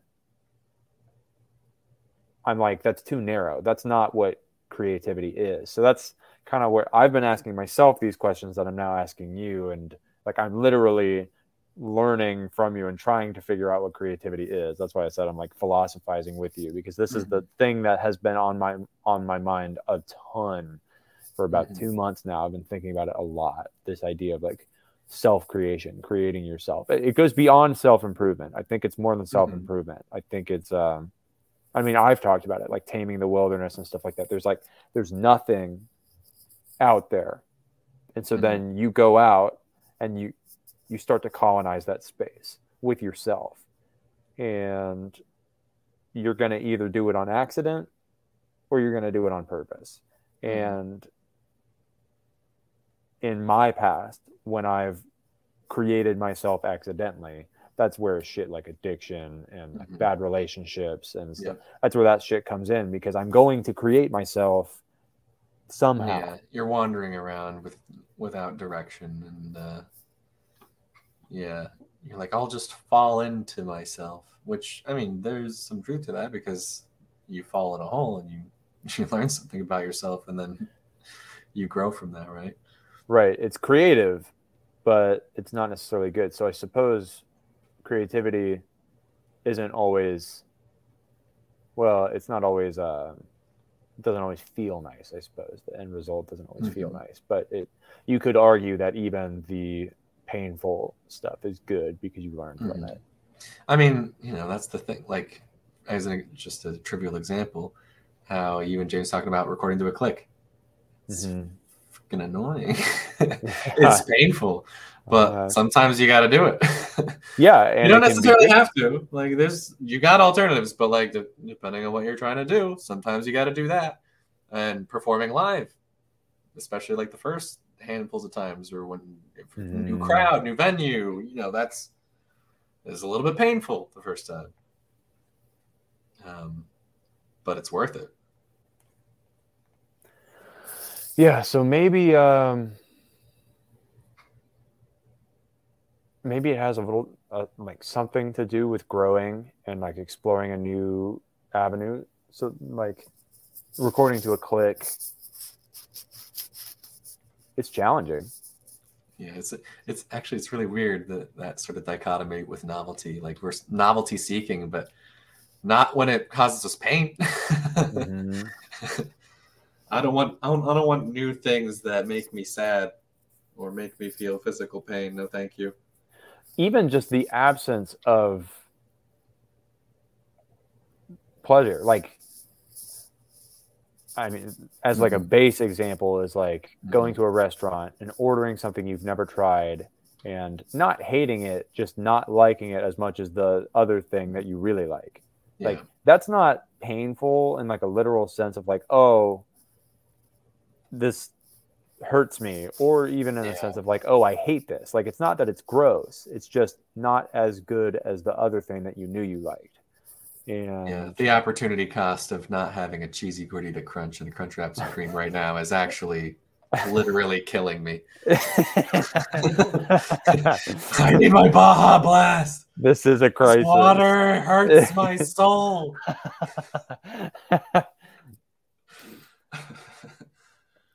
and then there's also i mean there's the aspect of like learning to love what's plain can be good for you. Mhm. Yeah, everyone's very, you know, stimulation seeking, right? And uh stimulation theory. Yeah, gotta gotta binge watch my shows we'll never be able to watch all the shows. It's Yeah. physically impossible. You can put on like 20 screens if you want. Like, go ahead, try. You'll never finish everything. Yeah. And even if you did, you would have no comprehension of any of it. Yeah, because then you run into, the immersion problem again. You know, if you're not, and even that's like memory. not- you know, even if you're, ex- you know? yeah. If, so if you're not there, is it really happening? It is, but it isn't. You know, you're not experiencing it. Yeah. And to me, that's uh, this is kind of a little bit of a tangent. It kind of reminds me of like um, social anxiety.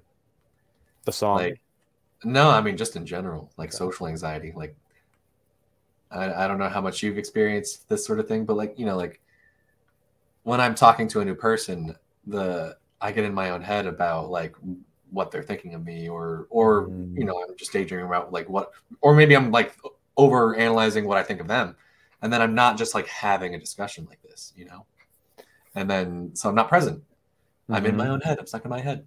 And then Yeah, I get anxious else. about, whoa, shit, I, I missed what they said. and I'm pretty sure it was important. Oh, they're waiting for me to respond. Fuck. Uh, smile and nod, you know. yeah. yeah, no. It's, or, or I mean, at, at this point, you know, I better copes where I can be like, sorry, I legitimately spaced out entirely about the last thing you said. Can you start from there again? like, but like, you know, you got to learn from the pain of that experience to Mhm. just do that basic thing, or at least I did because I'm, you know, introverted and bad at socializing, or traditionally have have been. Yeah, I've um I've had similar problems. Not I'm more extroverted than you, but I have had my challenges as well and actually COVID made it worse. Mm, Like at least early COVID, you know, I was still in the house with you guys and so I still got plenty of socialization. So that was that was different. It was really when I moved here when my dad was in the hospital and then I basically spent like a whole year in isolation.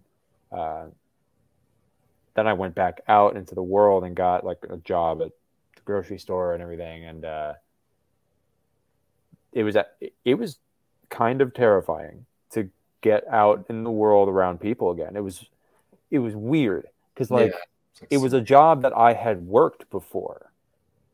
and I mean, I've been on Yeah. stages, you know, but then going and working at a grocery store with a team of like 12 people was like really intimidating to me.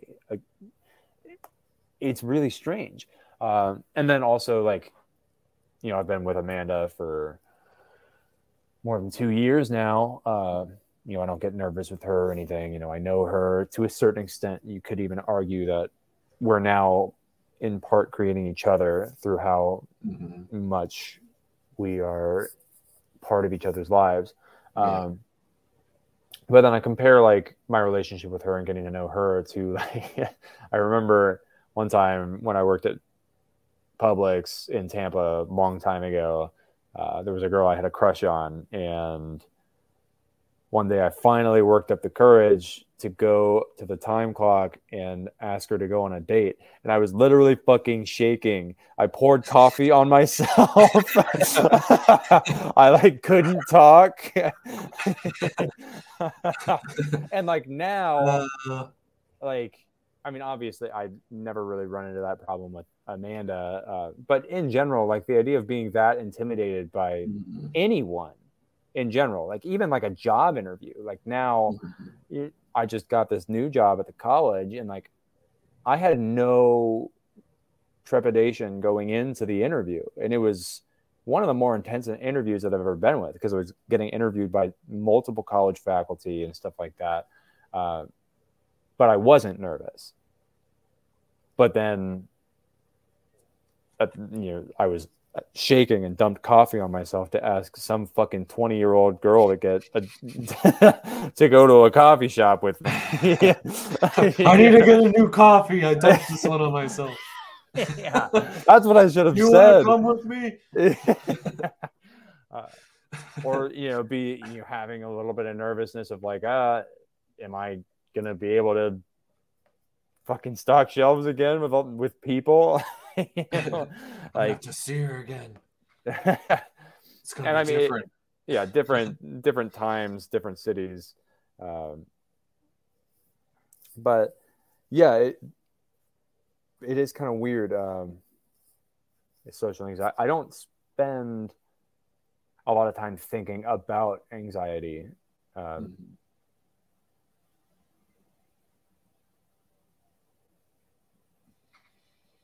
About like i guess i mean sometimes i do. I think of it more of like a from a stoic perspective like a classical stoic perspective um, where i think of anxiety as wanting to control things that are out of your control. And i guess i still kind of stand by that because like for example you know going into the interview for the college i think a large part of why i wasn't anxious in there wasn't necessarily because I felt highly qualified and like everything was going to go my way. I really just, I kind of just didn't care. Like I was like, I am interested in where this can lead. I would like it to go somewhere, Yeah. but my sense of self worth, my identity is not at all attached to the outcome of this situation. Mhm. And that is very different from when I was 22 and I was asking a pretty girl out. So important. Like my whole future is at stake.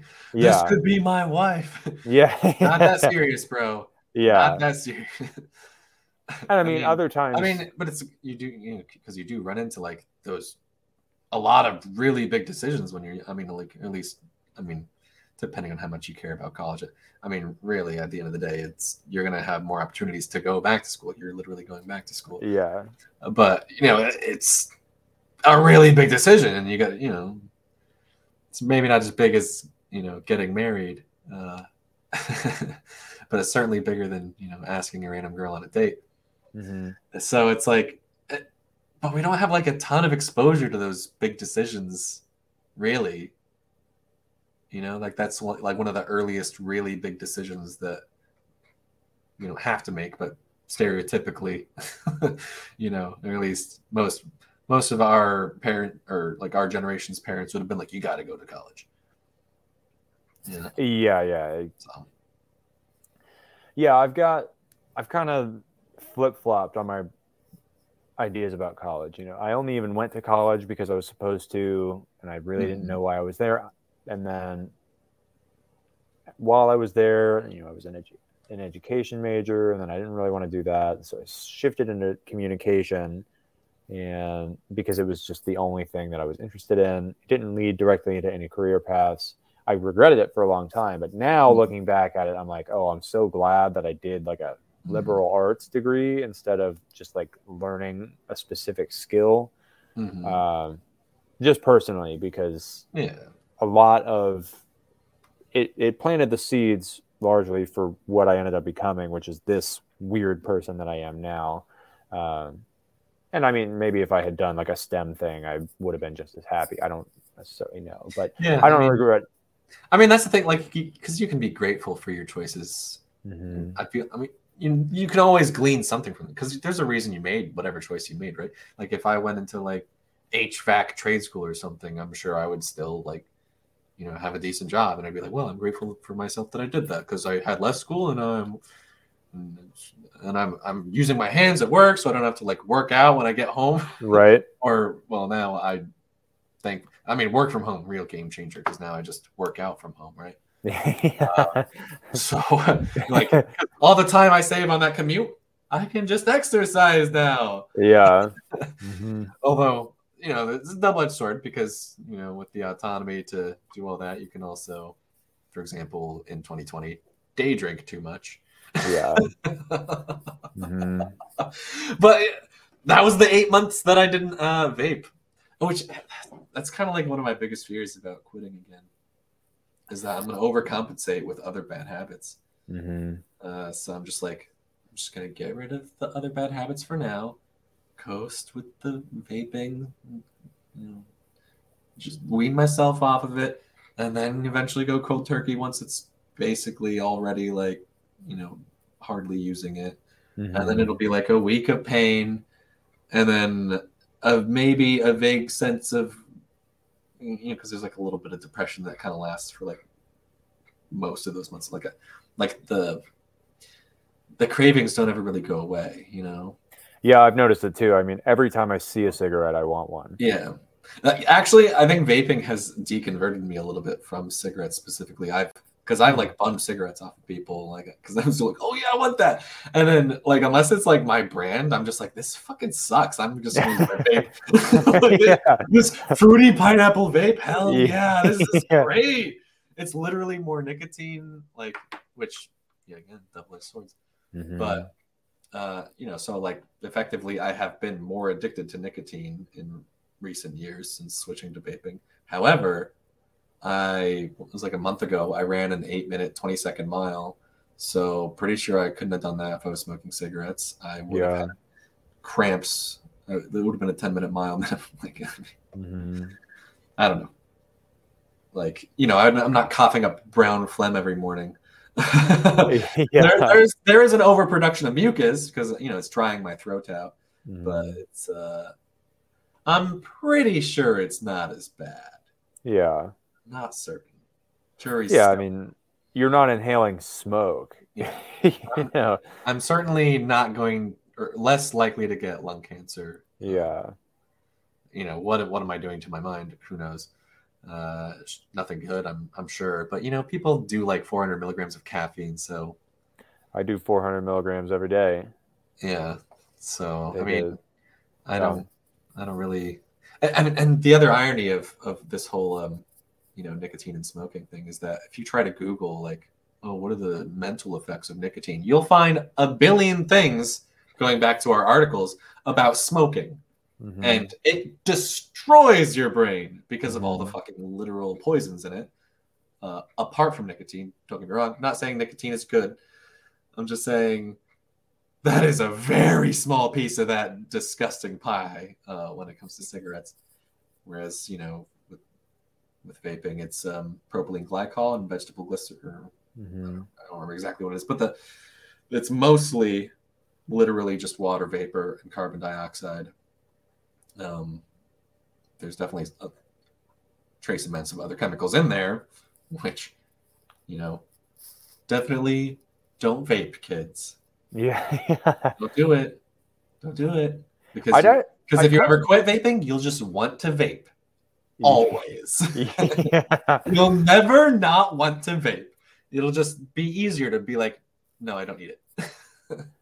Yeah, I kind of, I'd like to kind of talk about vaping um, because, so, to and about like what draws you to it, if you don't mind. I don't want it to be like a weird thing, um, but I'll Mhm. start with like caffeine for me. You know, I've been a caffeine junkie for most of my life. I take two doses of Celsius every day now. I take one when I wake up, and I take one about four or five hours after I wake up. They're each 200 milligrams, and then I might also throw like a espresso or double espresso somewhere in my day. So I'm That's a lot of caffeine. Yeah, yeah, I'm having a lot of caffeine. So um, yeah I think that, or one of my big rationalization things, um, you know, apart, apart from the fact that, you know, it's not smoking, and you know, I've, I've people do your own research. It's not the fucking same thing. but um, yeah, the big the big difference between caffeine and nicotine that I've noticed for me, and I've researched, you know, because in order to rationalize vaping versus smoking, I had to do a Mhm. lot of research. Uh, is that caffeine blocks adenosine receptors, which are mhm. your body's natural way or one of your body's natural ways of getting tired. Um, so if I have caffeine, like I, I pretty much have a hard cutoff at 3 p.m. Um, like I'll make exceptions, especially on weekends, but especially like Monday through Thursday, I'm just like, Mhm. if I have it after three, I will not sleep. I will ruin my whole tomorrow. Mhm. Um, unless it's like a, you know, maybe a green tea because it's like 30 milligrams or less, like that's fine. But you know, I can't can't even do a coffee, can't even do 90. Um, so and then nicotine allows me to compensate and still get a lot of dopamine throughout the day, which unfortunately is really, really necessary for working memory and basic executive function, um, especially for me because I have ADHD. So I have essentially chronically low dopamine, which of course makes quitting even harder for me Mhm. because now I'm going to bounce further back the other way and have basically no, you know, basically I need to take a week off of work if when I do quit, um, Mhm. or find other ways to get dopamine. So up my caffeine probably would be the first thing I would do, um, and probably what I'll do is wean myself off of caffeine, like caffeine, you know, no alcohol, no caffeine, no THC, no other dopamine triggers whatsoever, and then, you know, when I have my quit date. I'm off the, I'm off nicotine. I'm not getting dopamine from that. Then I will compensate with caffeine again, just to get through the workday. I'll still feel like Mhm. crap, um, but you know, do like three months of that, and then start leveling that back down to a normal amount of caffeine. You know, just like I like to aim between like 100 and, I mean, really, I like to aim for 100, definitely under 200 milligrams of caffeine. Otherwise, it because the the other thing is the half life of caffeine is eight hours and the half life of nicotine, I think, is two hours. So, and that's why people need constant cigarette breaks, right? Because they're just they feel that craving two hours later. Um, they're like, I'm not, I'm not where I want to be. Um, caffeine, well, you know, you you you have an eight-hour workday, right? Half of it is still in your system at the end of your workday if you only have it at the beginning. Mhm. So if I have more at 3 p.m., then eight hours later it's 11 p.m. Still half of that caffeine is blocking adenosine and making it harder to get to sleep. So that's the biggest, um, I guess, reason that I well, nicotine super addictive. Yeah. one of the biggest reasons that I still use. I'm very much self-medicating my ADD, and and yeah, not saying that's the, a great thing. Not saying I couldn't find a medication for this, but I've my like I've asked my therapist to recommend a psychiatrist, and he was just like, "Well, I could recommend a nurse practitioner that doesn't prescribe stuff normally." I just like, well, that's not. I specifically want to see what prescription options there are Yeah. either for at least for smoking cessation, you know, Mhm. uh, if not for ADHD. Um, but yeah, I, I, lost the original thread at this point because of rambling about caffeine and nicotine. No, I mean that was that was fascinating. I mean that's kind of why I was asking is because I want to learn. Uh, I'm especially curious about like the the active vaping, the the tactile experience, the feeling, the visible experience, the flavor. How much do you think that stuff plays into it as well? Like for example, with me with my caffeine, I could take 200 milligram caffeine pills, Pills, yeah, but satisfying. yeah, There are, there are also um, like so in coffee and tea, there are also antioxidants, so they're actually good for you. Um, Yeah, and I drink Celsius is green tea based, and it has B and C in it and stuff like that. So, uh, and I take it with liquid IV, which actually the electrolytes I think are far more helpful to me, and I'll take those more throughout the day than I will caffeine, um, especially since I eat. You know, I'm still eating, doing the animal based thing, so I don't get I don't eat processed food, so I don't get salt in my food unless I add it. yeah, Um, so the electrolytes have been extremely helpful to me. But yeah, like I bought caffeine pills once and I took a few, not like at once, but and I popped the whole case, yeah. all two grams. yeah. And um, but yeah, I just never switched because uh, at least for me, part of the rit- part of it is the ritual of it, and I think part of it is Yeah. also the flavor. That is a huge, huge factor. Yeah, I watched this video about um, what? Yeah, th- there's this um, like the anti-vaping campaigns and pro-vaping campaigns are targeting different audiences.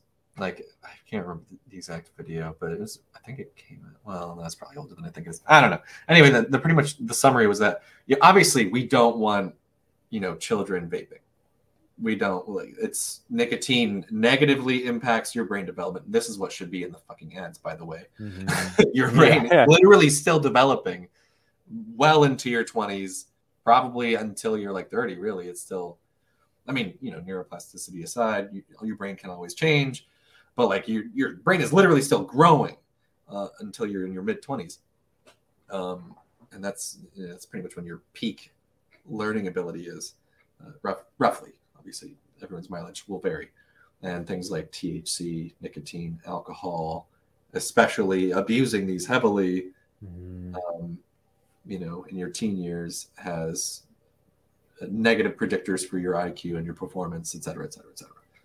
Uh, it literally fucks with your brain development. Um, so obviously, we want anti-vaping campaigns because vaping is super accessible. So one of the big things they did, which I actually agree with, was making um, vaping and or cigarettes only accessible to 21 year olds because we Mhm. can't have, we can't have high school seniors No. supplying other kids with nicotine. It's terrible. Yeah. It's, however, the other big, huge part of this that it, I think is really neglected these days with like because you know the children are our future. We we want to focus more on that. Fair, I get it, but there's a huge portion of the population that is still smoking cigarettes and is still addicted to nicotine, and now mm-hmm. they're getting misinformation by these literal propaganda ads saying that you know like your vape vaping it's or nicotine itself is poisoning you and or vaping itself is poisoning you and and and, and killing you. And so so basically adults see this and they go oh so vaping is terrible. So i shouldn't vape. And they keep smoking cigarettes. Yeah. which is so much worse. It is so much worse. Hmm um, not saying people should vape, just saying if you smoke cigarettes, holy shit, switch. Um, and yeah, because they had like this data about how because vaping at least has like the the literal physical habit of of inhalation, and also because of the inhalation has a faster nicotinic delivery, it is so much more effective as a replacement uh, versus lozenges, gum, the patch, name it. Um, nothing else works as quickly, so nothing else and nothing else simulates it the same way. It's definitely a different thing. It's definitely a different flavor. Um, but these days, like, like, like, like, like I said, at this point, depending on the vape that you get, like some of them were terrible and taste like crap and hit different parts of your throat and feel feel bad. Uh, especially when you are s- still smoking cigarettes and everything feels terrible. Uh, like you've just gotten used to the very specific sensation of smoking cigarettes. Um, yeah, like once you nowadays the vape flavors and the vape liquids are way softer, way tastier. Like, although uh, I think there is something just a little aside here that there is like an element of masculinity attached to uh, smoking. You know, Yeah. A literal toxic masculine trait. Yeah. yeah. Like, you are literally killing yourself for masculinity, you idiot. Another example is um, it's actually funny that you bring that up. Another example is like beer being like the man drink Mm. compared to like wine. Which literally has more alcohol. Yeah. Yeah, wine has more alcohol and less cal. Beer makes you fucking fat. Yeah. yeah, It and I mean suppresses your testosterone too. more because of that. Yeah. You're literally less manly as a result of drinking beer. but yeah, it's interesting because I mean now that I definitely know I can't do like gluten, um, I've had to basically switch just to wine. It's it's funny because I live in a small town, and I mean it, it, I don't care like how people perceive it, but Mhm. um, it's fun. Like I'll talk to people and they're like anti wine because it's like, and it's not even always a feminine thing. It's also kind of, I think people Mhm. think that like people who drink wine are snobs and stuff like Yeah, that. yeah, That's, yeah. that's It's the class thing. thing. also. Yeah. Yeah. Um, but yeah, it is kind of interesting that beer is like the man's drink when it's so fucking bad for you. but I do miss it. It's um, it is really tasty. I miss bread. Bread is so good. yeah. Yeah, I don't really have. I don't like actively try to avoid gluten, but I do. I do take it into consideration these days whenever I get something. I'm just like, do I really want to start the day with a bunch of bread? Like two slices of toast if it's whole grain. Yeah, sure, I guess. Um, but yeah. Yeah, I maybe it maybe people develop more sensitivity to it when they get older. I think it's always been a problem for me because throughout my life I've always had like a bad stomach. I was notorious for like throwing up after I ate breakfast. And what is breakfast in America? It's fucking toast. you know? yeah. And so anytime that I ate like eggs and toast, and then now I, I'm realizing that I. I have like actual problems. I don't know what they are, but it's Mhm. gotten to the point where like if I eat something wrong, I'm going to find out just how bad the decision was. Usually without about within about half an hour.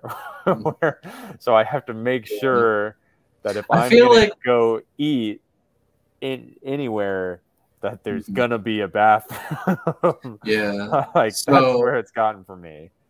Yeah, I guess a couple things. So my concern, for me personally, at least, with with a meat based diet, would be the lack of roughage and the lack of carbs and fiber. Uh, not because because carbs also help cushion the blow um, to the to the to the digestion tract. And then the other the other element of it is that caffeine. I don't think is actually as much of a diuretic as people lead on. Coffee, though Yeah. literally gives you the shits. Yeah, I don't really drink coffee Yeah. anymore. Kind of partly for that reason. Also, I just don't like it as much as like I love it. Yeah. Love Um, because I mean, I would just drink it black. I don't add anything to it. And I mean, I did, I do enjoy the taste of it every once in a while. But I like acid. I've found like I like I like acidic wines. I like acidic beverages. I like acidic we're like food. we're like opposites. yeah.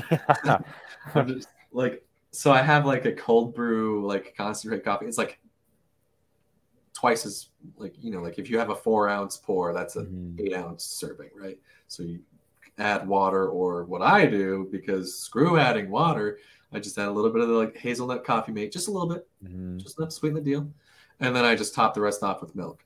Yeah. and um, I just do whole. I mean, I'm, I get a little bougie with it. I, I do like whole, like grass-fed milk, because there's evidence to support that grass-fed. You know, eh, I don't know. yeah. No, I mean, I supposedly way healthier um, uh, dairy products, and Mhm. also Yeah, meat. get that also DHA. Um, yeah. What what you don't want is grass-fed chickens. Uh, uh, you- Yeah, I don't really eat chicken because yeah. based on my needs, remember what their diet is supposed to be, but don't do grass fed chickens. I don't I don't think that's a thing, but like they have a, a broad range. Like they eat they're scavengers. Yeah. fruits. Yeah. they eat a whole bunch of stuff. So like if there's any specific diet, like you have like a vegan chicken, no, that's not a thing. Yeah, Don't no, eat a vegan chicken. Yeah. yeah, I don't advocate like I don't advocate a meat-based diet for people. It's I did it as a crazy experiment, Yeah. and, I, and it cleared up a lot of yeah, it worked. kind of recurring lifetime issues that I had, Mhm. and um, even then, I'm still experimenting with it. Like I've added, I can eat citrus, and so I don't eat like a ton of it because I get plenty. Like I take it with supplements and stuff. I get plenty of vitamin C, Mhm. um, so that's not really a problem. But I do enjoy having it here and there. Actually, it's one of the things I add to my coffee. When I drink coffee, a lot of times I put grapefruit juice in it. which is the complete I- opposite of you. I really feel like, I mean, I feel like coffee and orange juice actually could be kind of good, but I feel like I would get it. Well, maybe not. Maybe not. Maybe I wouldn't get heartburn first thing in the morning. So I don't know. I started with orange juice and then I switched to grapefruit juice because it's Yeah. more bitter and I like that. Bitter bitch. But yeah, the reason I had asked, uh, you know, we got way off is just No, because yeah. I was curious about like using a, a nicotine patch versus vaping, but um, Yeah, I've actually never used a nicotine patch. I'd be curious to try it, especially for you know when I'm getting closer to the point of ceasing, just to get over the that physical habit, right? yeah, Um, because I mean, I, to I'm not opposed- it, you know. yeah, I'm not opposed to the idea of like using chemicals to augment our abilities Mhm. in certain circumstances. You know, that's what we that's why we use caffeine. It's an augmentation and there's um there are arguments in fa- that I would agree with in favor of like, I mean, wine can kind of lubricate them. Not just wine, but out alcohol can kind of loosen you up, lubricate the mind, and sometimes it can be Mhm. useful. Yeah. I would say you could make the same argument for nicotine and stuff like that. It can be useful, and so a different delivery method maybe could be uh, could get the job done without some of the more addictive elements, uh, kind of like eating your vegetables. You know, I mean, not for me, but for a normal person. no one person who can digest all the vegetables.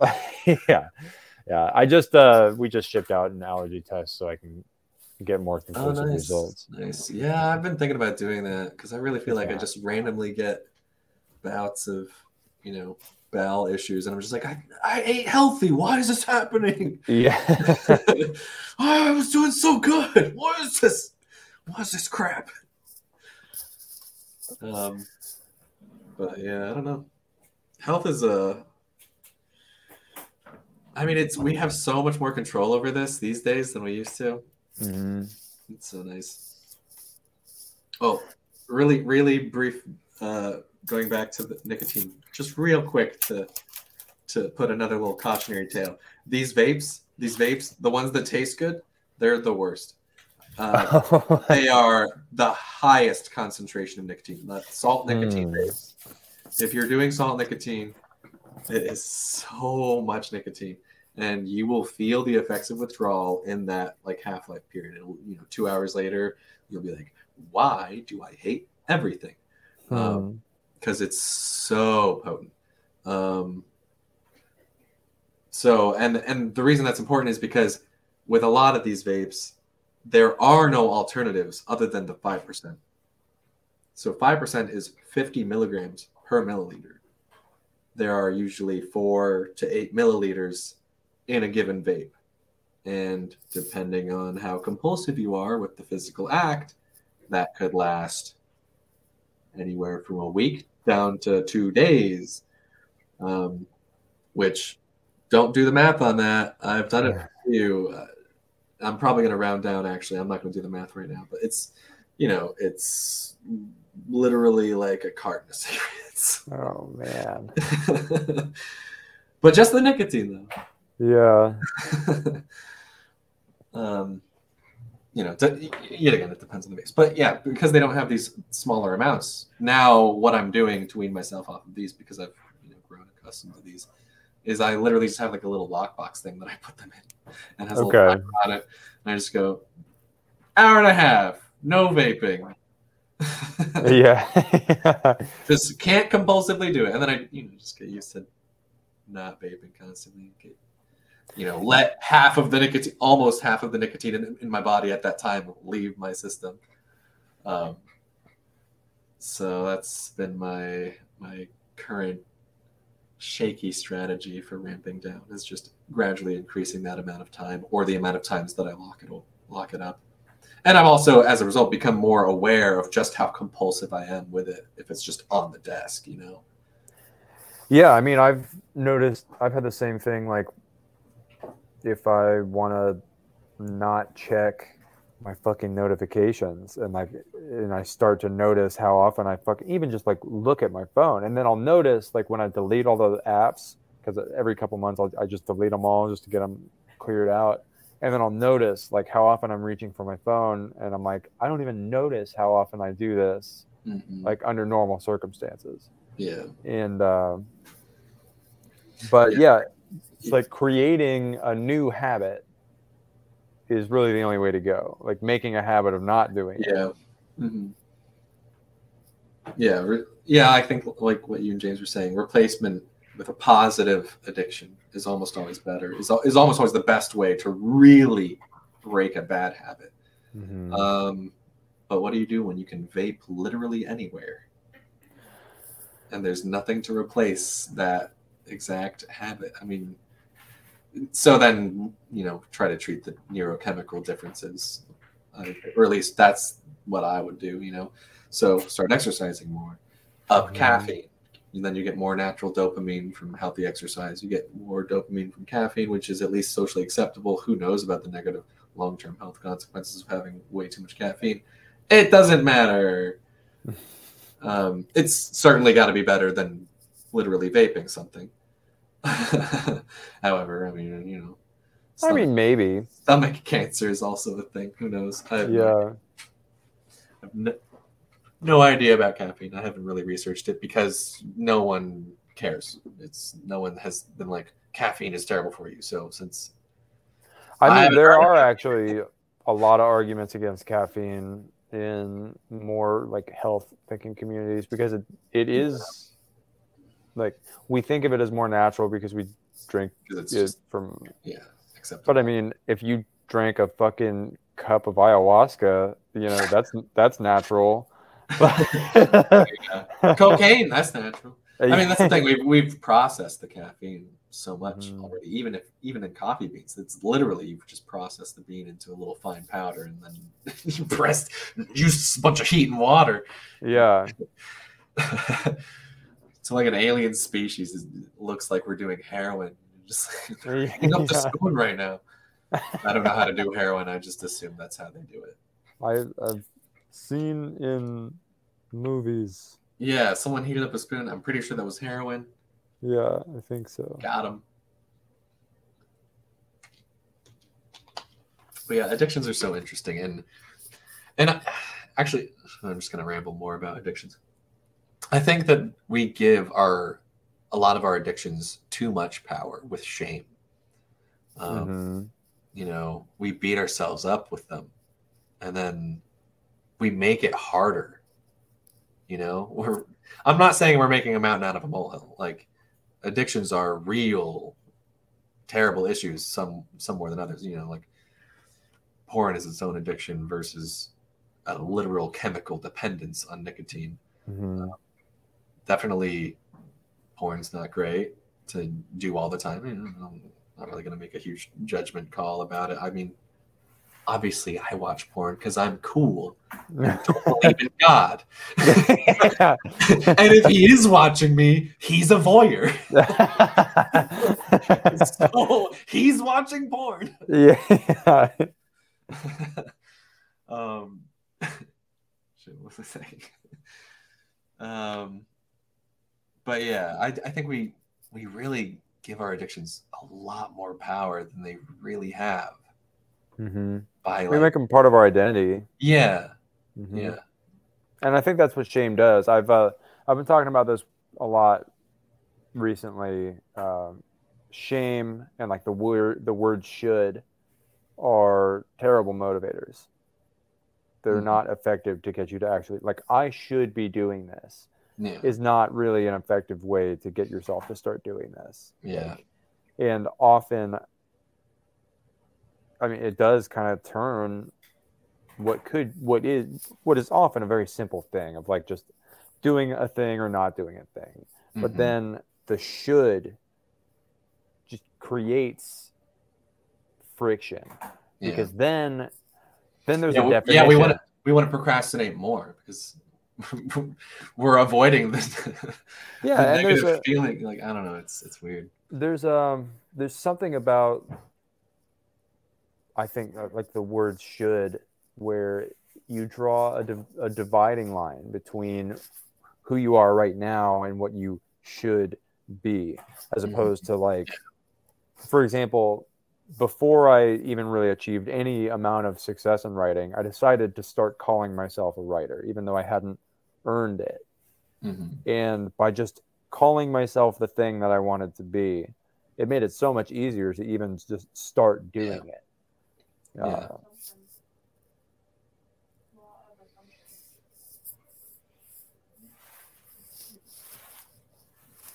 uh, as opposed to like calling myself like someone who wants to be a writer or Yeah, an you know, aspiring writer or an amateur Yeah. writer or whatever. We don't need all these modifiers. If you write, you're a writer. Like, I guess the difference between a writer and a professional writer might be whether or not you've been paid, but like, who cares? right. Yeah. Why does that matter? Exactly. That's the money is not what makes Like, you a writer. yeah. Is Here, write me write me a, a grocery list. I'll give you a dollar. Boom. You're a professional yeah, yeah, yeah, exactly. And in We're fact, professional musicians. We've been yeah, paid. Yeah, I um, I feel more like a writer when I'm writing my own shit for free than when I'm commodifying myself as a writer for pay. Uh, not all, you know, that's not always the case. Like I have written stuff for pay that I enjoy writing, uh, but that intersection is kind of a rarity compared to either being commodified and not really feeling like I'm a right, like I'm authentically a writer, and then you know, being in the zone and doing something that I'm not getting paid for. yeah. uh, art. yeah. Creation. But yeah, I think that shame. We um, it kind of ties into control too. Like addictions are hard to deal with. Uh, becoming yourself, creating yourself is hard. And there's a lot about being a human that is completely out of our control. And I think that's sh- at least looking inward at myself and how I've used shame in my past. I think that shame is a way that we assert control of some kind over mm-hmm. This over what's happening in our head and it's a very bad control. It's a control of um you know, of, of abusing yourself and you, at least you're doing something. You know at least if you're shaming yourself for not being what you should be at least you're doing something. Yeah. Uh, and yeah the shame is like the universe. It's the shame that you're punishing yourself with is like the universe punishing you for your bad deeds or whatever.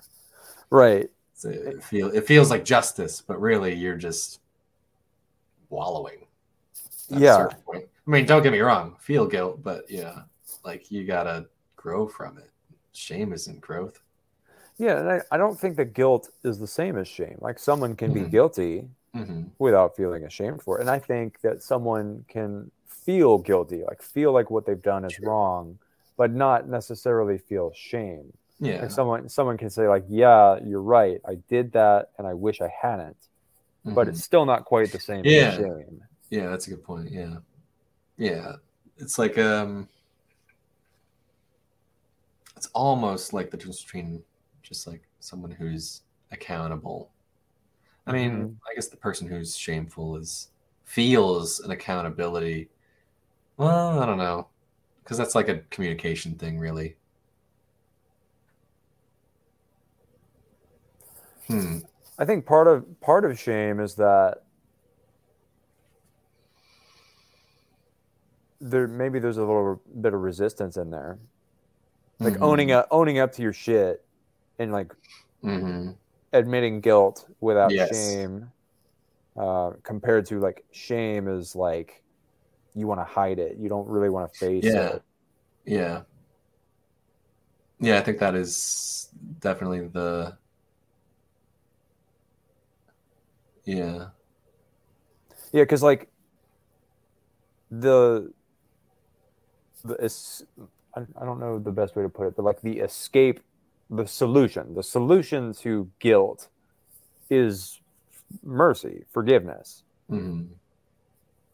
But what is the solution to shame?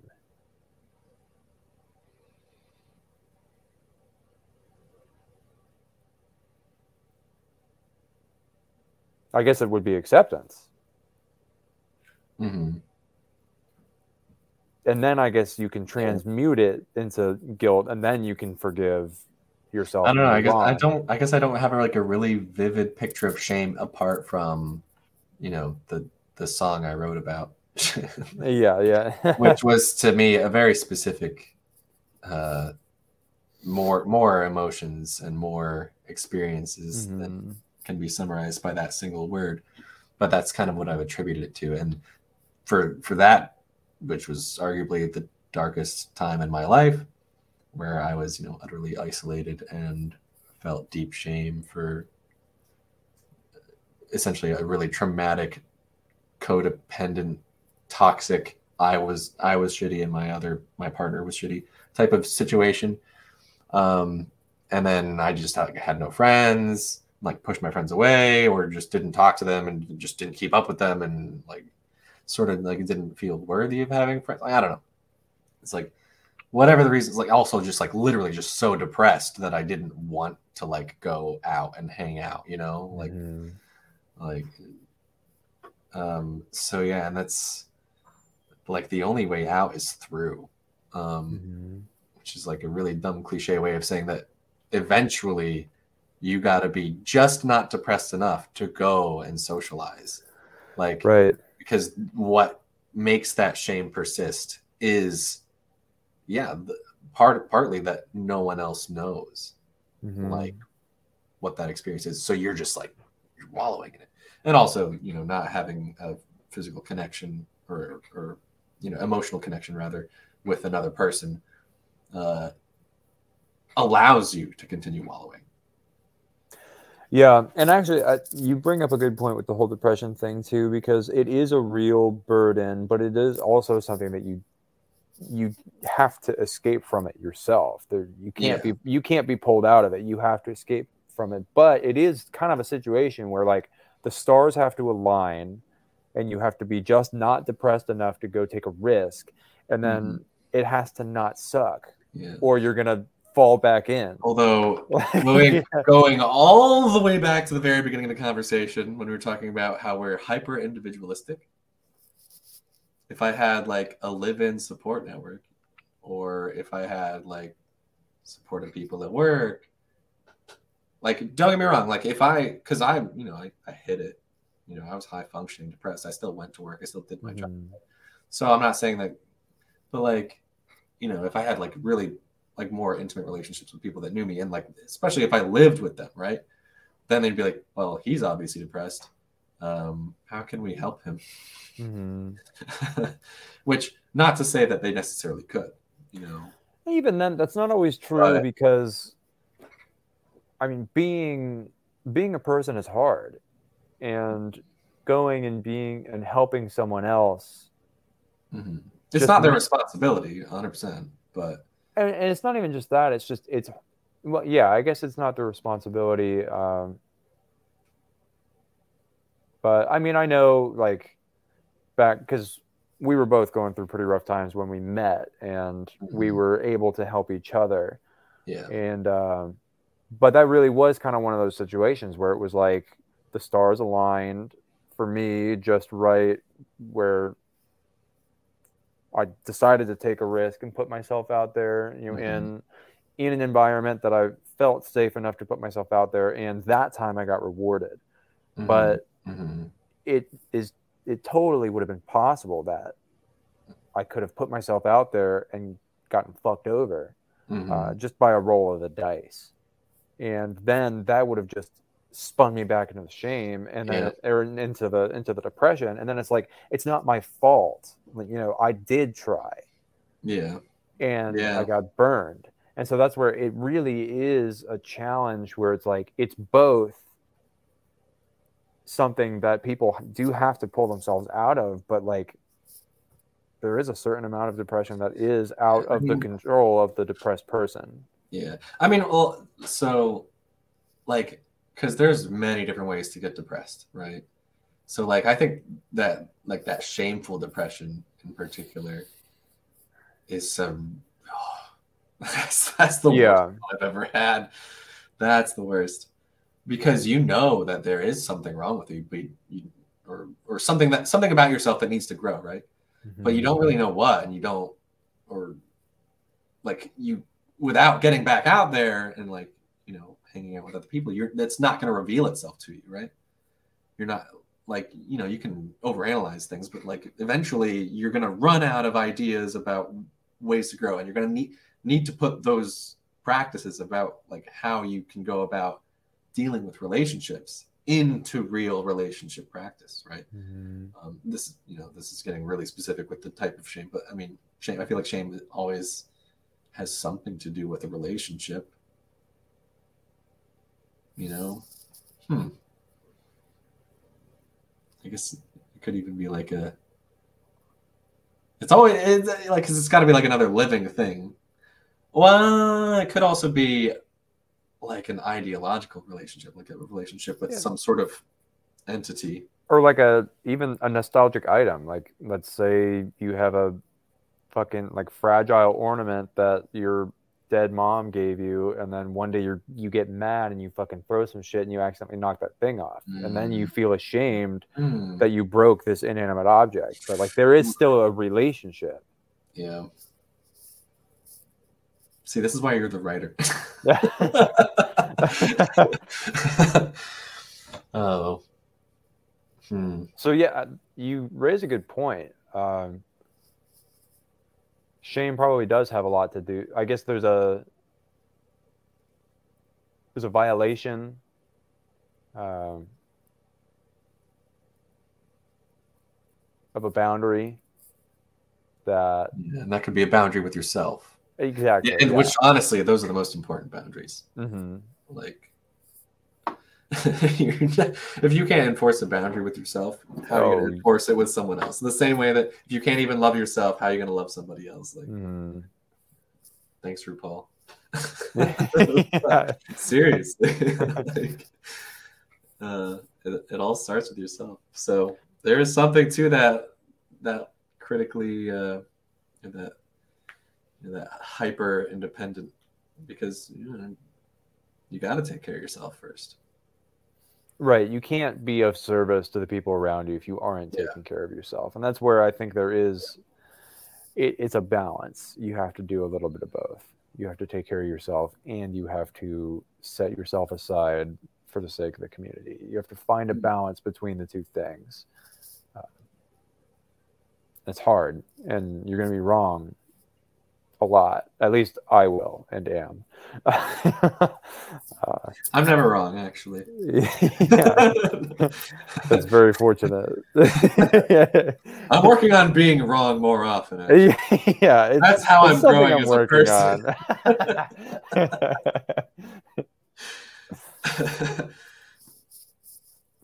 yeah, this has been good. It's I think it's about bedtime for me. yeah.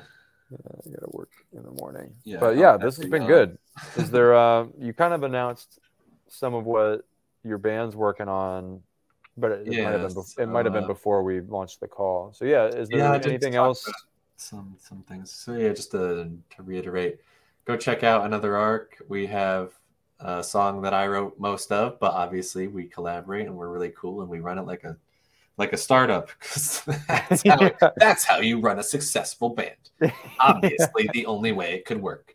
yeah. Um, and we also have Don't Tell Out, and we're gonna have more music this year. I'm not gonna say we have big things coming because it's instrumental metal, so it's like medium-sized things or something. I don't know. Um, I'm also working on. I mean, this is just another little aside that I, I'm really excited about for myself, really, because it's another creative outlet. I'm working on a really crappy like Unity 3D like video for these songs. nice. I have no idea if I'll actually finish this, so you may never see this. People who may be watching this, you know, like five people, could be could be way more in the fu- future. Who knows? yeah. It's, it's just that it is a long video. so- yeah. Yeah.